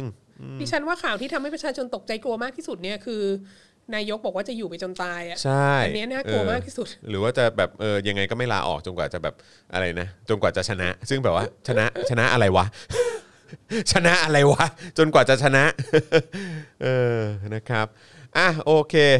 เออพี่จอมวันนี้ออกไปข้างนอกเห็นคนนอนข้างถนนตามป้ายรถเมย์เยอะและเยอะมากรู้สึกท้อใจนะครับ คุณลินบอกมานะครับ มีข้างบนมีข้างบนคุณทันขึ้นไปนิดนึง คุณทันบอกว่า คุณทันบอกว่า ขอถามครับในช่วงที่สงครามกลางเมืองลิเบีย มันคือการปฏิวัติของกลุ่มอิสลามนิยมเพื่อล้มล้างรัฐบาลรัฐคารวาสหรือเปล่าฮะ เออ นี่เป็นคำถามที่ดี ครับ คือกัดดาฟีก็ไม่ใช่จะไม่อิสลามนิยมนะ ครับ แต่เขาเป็นผู้พันกัดดาฟีใช่ไหมเขาไม่ได้บอกว่าเขาเป็นอิหม่ามกัดดาฟีเนอะดังนั้นน่ะเราคือคือกัดดาฟีเองก็ต้องบอกว่าระบอบของเขาอ่ะมันก็คือเป็นแบบอิสลามชาตินิยมนะ ครับ แต่ทีนี้สิ่งที่เกิดขึ้นเนี่ยในอาหรับสปริงในหลาย ๆ ประเทศน่ะก็คือว่าเอ่อคือคุณต้องเข้าใจว่าประเทศที่มันอยู่ภายใต้เผด็จการมาเป็นเวลา 3 4 0 ปี 50 ปี 60 ปีเนี่ยนะครับ เอ่อมันไม่มีซีวิลโซ c i ตี้อ่ะมันไม่มีภาคประชาสังคมอ่ะ ครับ มันไม่มีการรวมตัวกันที่มันเข้มแข็งเท่าไหร่ ก็เพราะโดนกด ว่ โดนกดมา า หลายทศวรรษแล้ว เพาะฐบา อะ เผด็จการมันไม่อนุญาตใช่ไหม ครับครับ การรวมตัวกันอย่างเข้มแข็งมันก็จะมีสองกลุ่มใหญ่ ๆ เท่านั้นแหละเบสิคลี่ก็คือกองทัพ ครับ ซึ่งก็สนับสนุนเผด็จการใช่ไหมและศาสนาศาสนาจะเป็นแบบที่เดียวที่มันจะมีภาคประชาสังคม เกิดขึ้นอย่างเข้มแข็งในพื้นที่เหล่านี้ ครับ เพราะว่ากองทัพก็ไม่กล้า ไม่กล้ามาห้ามศาสนา เพราะว่ากองทัพก็อ้างความชอบธรรมจากศาสนาเหมือนกัน ครับ ดังนั้นน่ะมันก็เลยทำให้หลาย ๆ ประเทศ พวกเนี้ยเอ่อกลุ่มประชาสังคมที่มันเข้มแข็งที่สุดอะก็คือกลุ่ม กลุ่มศาสนา ศาสนามุสลิมนี่แหละ ครับ แล้วมันก็เลยเกิดขึ้นว่าพอเวลาล้มเผด็จการได้อะใครจะมีแนวโน้มขึ้นมา ตรงนี้ก็มักจะเป็นกลุ่มเอ่อศาสนานิยมเอ่อโดยหลีกเลี่ยงไม่ได้ เพราะว่ามันเพราะว่า เพราะเขาเหมือน เช่นนั้น เขาเขาเขารวมกลุ่มกันมาก่อนหน้านี้แล้วอ่ะ ใช่ เออ ใช่ทีนี้ คือคือพอจะเป็นกลุ่มที่ที่ organize ที่สุดว่างั้น ใช่ ดีกว่า ทีนี้มันก็เลยมีปัญหาอย่างแบบอย่างของอียิปต์อะที่ชัดเจนอะ ครับ ก็คือว่าพอล้มฮอสนีมูบารักใช่ไหม ครับผม เอ่อซึ่งก็เป็นเผด็จการมา 3 4 0 ปีเหมือนกันเนี่ยก็แล้วมีการเลือกตั้งอะก็กลุ่มอิสลามบราเ h อร์ฮูดใช่ไหม ครับผ พ ม ลาดอนภาพอิสลามเนี่ย ครับ ก็ก็จะชนะการเลือกตั้งไงซึ่ง ซึ่งมันมันก็เป็นก็เป็นกลุ่มศาสนาอะ ครับ แล้วก็แล้วก็พวกตะวันตกนาโตอเมริกาอะไรก็รู้สึกรับไม่ได้อีกแย่แล้วเราจะกลายเป็นมีรัฐบาลอีกสักรัฐบาลศาสนาอะไรเงี้ยไม่ได้มีปัญหาอะไรเงี้ยก็แล้วก็คนก็แล้วมันก็มีอิชูเรื่องการแบบปัญหาอะไรต่างๆ ที่ที่มากับวัฒนธรรมแบบเนี้ยอย่างเช่นแบบการแบบปัญหาเรื่องสิทธิสตรี ครับ ปัญหาเรื่องสิทธิมนุษยชนบางอย่าง ที่ อะไรเงี้ย มันจะตาม ซึ่ง มา ก็จะ แน่ๆ ต้องเป็นประเด็นที่ต้องก็ต้องแก้ไขกันต่อไปอะไรเงี้ย ครั มั บ นก็เลย ก็เลยคนก็เลยบอกว่าโหเนี่ยนะ ผลของอาหรับสปริงก็คือว่าก็คือว่าพวกเขาเรียกอะไรอิสลามฟันเดเมนทัลิสขึ้นมาปกครองกันหมดเลยอะไรเงี้ยมันก็ไม่เป็นประชาธิปไตยอยู่ดีอะไรเงี้ยก็ส่วนหนึ่งก็อาจจะก็อาจจะเป็นเช่นนั้น ครับ ทีนี้คำถามก็คงต้องก็คือก็คืออย่างที่บอกเลยมันเป็นสิ่งที่ มันก็ต้องเกิดขึ้นเช่นนั้น ถ้าเผื่อมันไม่มีภาคประชาสังคมอย่างอื่นเลยอะเออ ที่จะขึ้นมา หรือไม่งั้นก็คือ ถ้าไม่เป็นถ้าไม่เป็นรัฐบาลศาสนาอิสลามอะมันก็ต้องกลับไปเป็นรัฐบาลทหารอะ ค ข รั อบ งกองทัพอะเพคราะรับ อันนั้นเป็นแบบเป็นการรวมกลุ่มก้อนกลุ่มก้อนของคนที่มันเป็นชิ้นเป็นอัน อืม อีกอันเดียวอะ ครับ เพราะว่าที่เหลือมันไม่มี จะเลือกอะไรล่ะ ภาคปชาสังคมเลย ไงเออ ซึ่งเราคิดว่าสถานการณ์นี้ก็ ก็ไม่ก็คล้ายๆ กับสถานการณ์บ้านเรานะ ในแง่ที่ว่าเมื่อก่อนเนี่ยในศตวรรษที่ 20อะภาคประชาสังคมมันมีน้อยมากอะโดยมากแล้วมันเป็นมันเป็นสิ่งที่จัดการโดยรัฐบาลหมดอะไรเงี้ยแล้วก็แล้วก็กองทัพอะไรเงี้ยกองทัพนี่เป็นโอ้โห เป็นกลุ่มเป็นก้อนมาก แต่เราคิดว่ามาในศตวรรษที่ 21 ที่มันมีอินเทอร์เน็ตแล้วที่มันมีการเคลื่อนไหวของคนอะไรต่างๆ เราคิดว่าภาคประชาสังคม ในประเทศไทยมันก็เติบโตขึ้นเยอะมากแล้วอะไรเงี้ย แต่ก็แต่ก็อย่างที่เห็นเนี่ยมันก็ยังยังดูไม่ค่อยเป็นขบวนเท่าไหร่ทะเลาะตบตีกันตลอดเวลาอะไรเงี้ย กันเอง เออซึ่งมันก็จะทำให้มันก็ยากที่จะที่ที่เราจะคาดหวังให้กลุ่มเหล่านี้มาสู้กับ ครับ กองทัพได้ ครับ อะไรเงี้ย ใช่ แต่ว่า ใช่ใช่ แต่ว่านั่นแหละให้ให้นึกภาพว่าในในเคสของประเทศในแอฟริกาที่เขาแบบเขาก็ไม่มีภาคประชาสังคมอะไรเลยอ่ะ ครับ มันก็มีแต่กองทัพแล้วก็ศาสนานี่แหละ ดังนั้นเมื่อล้มเผด็จการซึ่งสนับสนุนด้วยกองทัพอ่ะมันก็ไม่แปลกที่อำนาจที่จะขึ้นมา มันจะเป็นอำนาจทางศาสนา ครับผม นะ ครับผมน่าสนใจมากนะครับเอ่อจะบอกว่ายาคือการอ๋อเดี๋ยวกันนะทำไมมีแต่อิสลามรุนแรงไม่เคยได้ยินพุทธศาสนาเผด็จการ โอ้ย อันนี้ไม่จริงนะ คุณรู้ไหมว่าระเบิดพลีชีพอ่ะ ครับ พฤติกรรมระเบิดพลีชีพอ่ะ ครับ มัน มันเกิดขึ้นมากที่สุดเนี่ยอันนี้อันนี้เขาเรียกอะไรฟุตโนตให้อาจารย์โกวิทเนี่ย ครับ ตอนที่มันมีสงครามกลางเมืองในศรีลังกา เอ้าเหรอฮะ สงครามกลางเมืองในศรีลังกาเนี่ยคือ ระหว่างกลุ่มพยัคฆ์ทมินอีแลมซึ่ง อ่า เป็น อ่า ฮินดู ครับ กับกลุ่มรัฐบาลเผด็จการซึ่งเป็นสิงหนซึ่งเป็นพุทธนะฮะพุทธสยามวงศ์นี่แหละ ครับผม เออ ดังนั้นแบบว่า มีค่ะ พุทธก็มี พุทธก็มีแล้วก็ ค่ะ คือตอนตอนสงครามกลางเมืองตอนนั้นก็เยอะ ใช่ เยอะด้วยเออใช่ใช่ นะครับ นะคะ แล้วก็แล้วก็รัฐบาลพม่าไง เออ ก็แต่รัฐบาลพม่านี่คือคือพุทธศาสนาก็อยู่ในทั้งสองฝ่ายนะ ครับผม เอออมีทั้งพระฝ่ายเผด็จการและพระฝ่ายไม่เผด็จการ ครับผมก็มีฮะก็มีครับผมอืมไม่ใช่ว่าไม่มีนะครับนะฮะอ่ะโอเค นี่ชั่วโมงครึ่งครับ ที่เราคุยกันไปนะครับ แล้วก็สิ่งที่อาจารย์วัฒนาเตือนนะฮะก็คือว่า อืมนะ สถาบันการศึกษาที่บอกว่าตัวเองเป็นสถาบันการศึกษาชั้นนำเนี่ยเวลาจะทำอะไรอ่ะก็ต้องคิดดีๆด้วยเหมือนกันนะ ใช่ เออนะครับเพราะว่าขนาดสถาบันระดับโลกอะไรแบบเนี้ยเขายังใส่ใจแล้วก็ให้ความสำคัญกับรายละเอียดเหล่านี้เลย นะครับเพราะว่าเอ่อพอเครดิตมันเสียไปเนี่ยการจะกอบกู้กลับมามันยาก ใช่ นะครับนะเพราะฉะนั้นก็อันนี้สำคัญมากๆกับการ ใช่ ที่ แล้วก็ ที่พวก จริงๆ คุณจะต้องระมัดระวังกับทุกการตัดสิน เรา ใจ ก็ไม่ควรจะคิดว่าไม่เป็นไรหรอกเรากระจอกอะไรเงี้ยเรา เออ ทำเหล่านี้ได้เรา เว้ยแต่ผมแต่ผมมั่นใจว่าเขาไม่คิดแน่นอน คลาสอยู่แล้ว ดังนั้นเราทำ เอออ อะไรพวกนี้ไปเราก็ไม่ต้องแคร์เพราะว่าเรากระจอกคืออย่าคิดอย่างนั้นเพราะว่า ครับ ถ้าอยากจะเป็น world class university อะ ครับ ถ้าอยากจะได้รับความยอมรับจากจากสากลเนี่ยมันก็ต้องใส่ใจเรื่องพวกนี้ด้วย ครับ ค่ะ อืมถูกต้องครับผมนะฮะโอเคนะครับ อย่าลืมคำว่าเผด็จการโดยธรรมนะครับ โอ้โหโอ้โหมัน แปลว่า อย่างนี้ได้ด้วยเหรอฮะ ว่าอะไร เผด็จการโดยธรรม โอนโอนโอนโอนโอนโอนค่ะ อ่าใช่แล้วครับ โอนทิ้งท้ายกันเข้ามาหน่อยนะครับ ทางบัญชีกสิกรไทยนะครับ 0698975539 หรือสแกน QR Code ก็ได้นะครับ ผมเติมพลังชีวิตเข้ามาได้เลยนะครับนะฮะอ่ะโอเคนะครับก็เอ่อชอบชอบวิจารณ์ศาสนาได้ ถ้าคุณเป็น กลาง ครับผมนะฮะเสียงดุดแก้วที่แตกเอามาต่อมันยากมากเออชื่อเสียงนะฮะ เออ ดุดแก้วที่แตกเอามาต่อมันยากมาก ใช่ ใช่ครับผม คือเรื่องนี้มันเป็นเรื่องใหญ่มากซะจนแบบ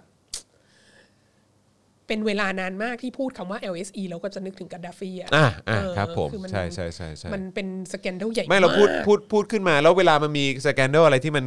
ต่อไปมันคงจะใกล้เคียงแบบเนี้ยหรือว่าแม้กระทั่งที่เราเพิ่งเห็นไปเมื่อไม่กี่วันก่อน ใช่ จนหยิบมาเป็นหัวข้อเนี่ย ใช่ เราก็จะย้อนกลับไปเรื่องนั้นอีกอยู่ดี ใช่ ไง ถูกต้อง แล้วถ้ามันเกิดไอ้ไอ้กรณีแบบนี้อีกในอนาคตในประเทศไทย ก็จะมองย้อนกลับมาถึงเหตุการณ์ ล่าสุดของเอ่ออะไรนะ ปริญญาดุษฎีบัณฑิต อันเนี้ย ใช่ เอ ต่อ อ ไป ที่ พอ จุฬากำลังจะม พ อบ อมี เนี่ย คนตั้งคำถามว่าแบบโอ้โห เออ ให้คนนี้ได้ด้วยเหรออะไรเงี้ เออ ยก็อาจจะมีคนบอกว่าเอ้าเมื่อก่อนเจ้าสัวธนินก็ยังได้เลย อ่าใช่ อะไร ใช่ใช่มันก็จะกลายไปเป็นมาตรฐานที่จะถูกหยิบยกขึ้นมา ใช่ หรือว่าจะกลายเป็นประเด็นที่ถูกหยิบยกขึ้นมา เป็น ใช่ ฟุตโนต ค่ะ นะฮะที่ถูกหยิบยกขึ้นมาเอ่อพูดเสมอนะครับ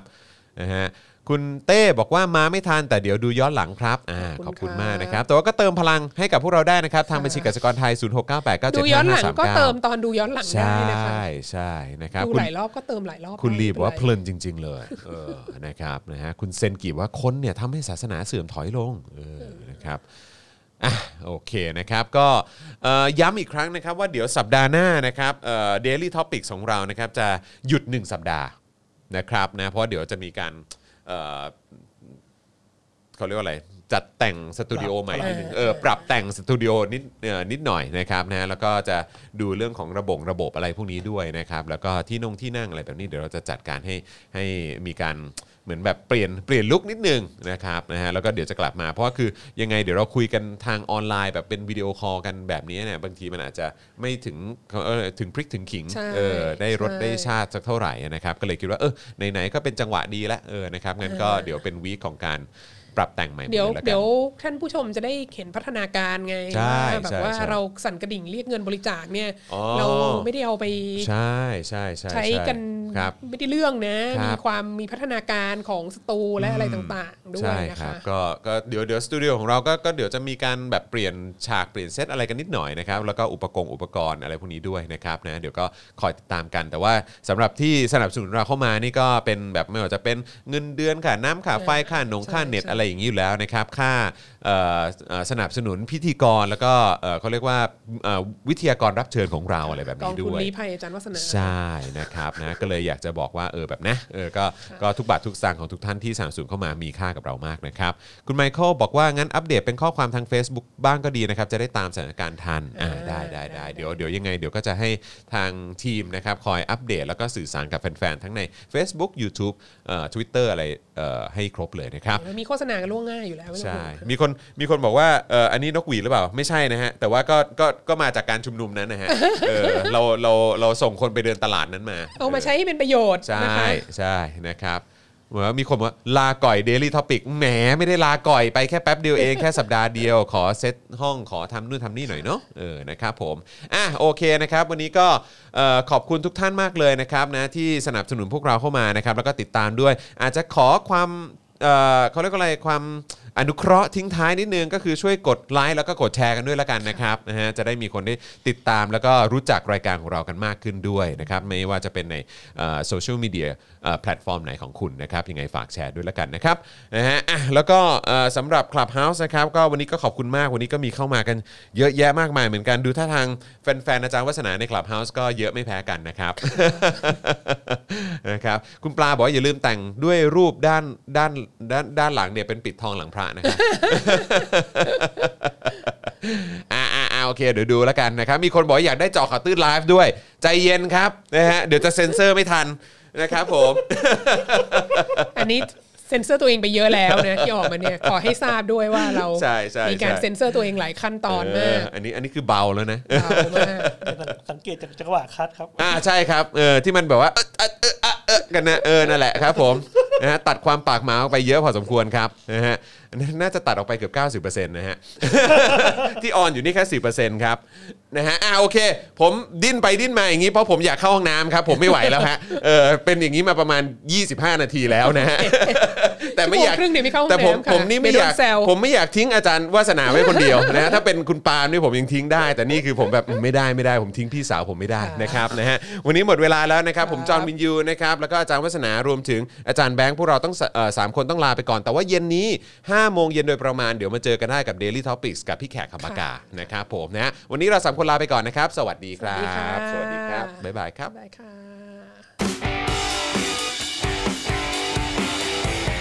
วาสนาอารวาส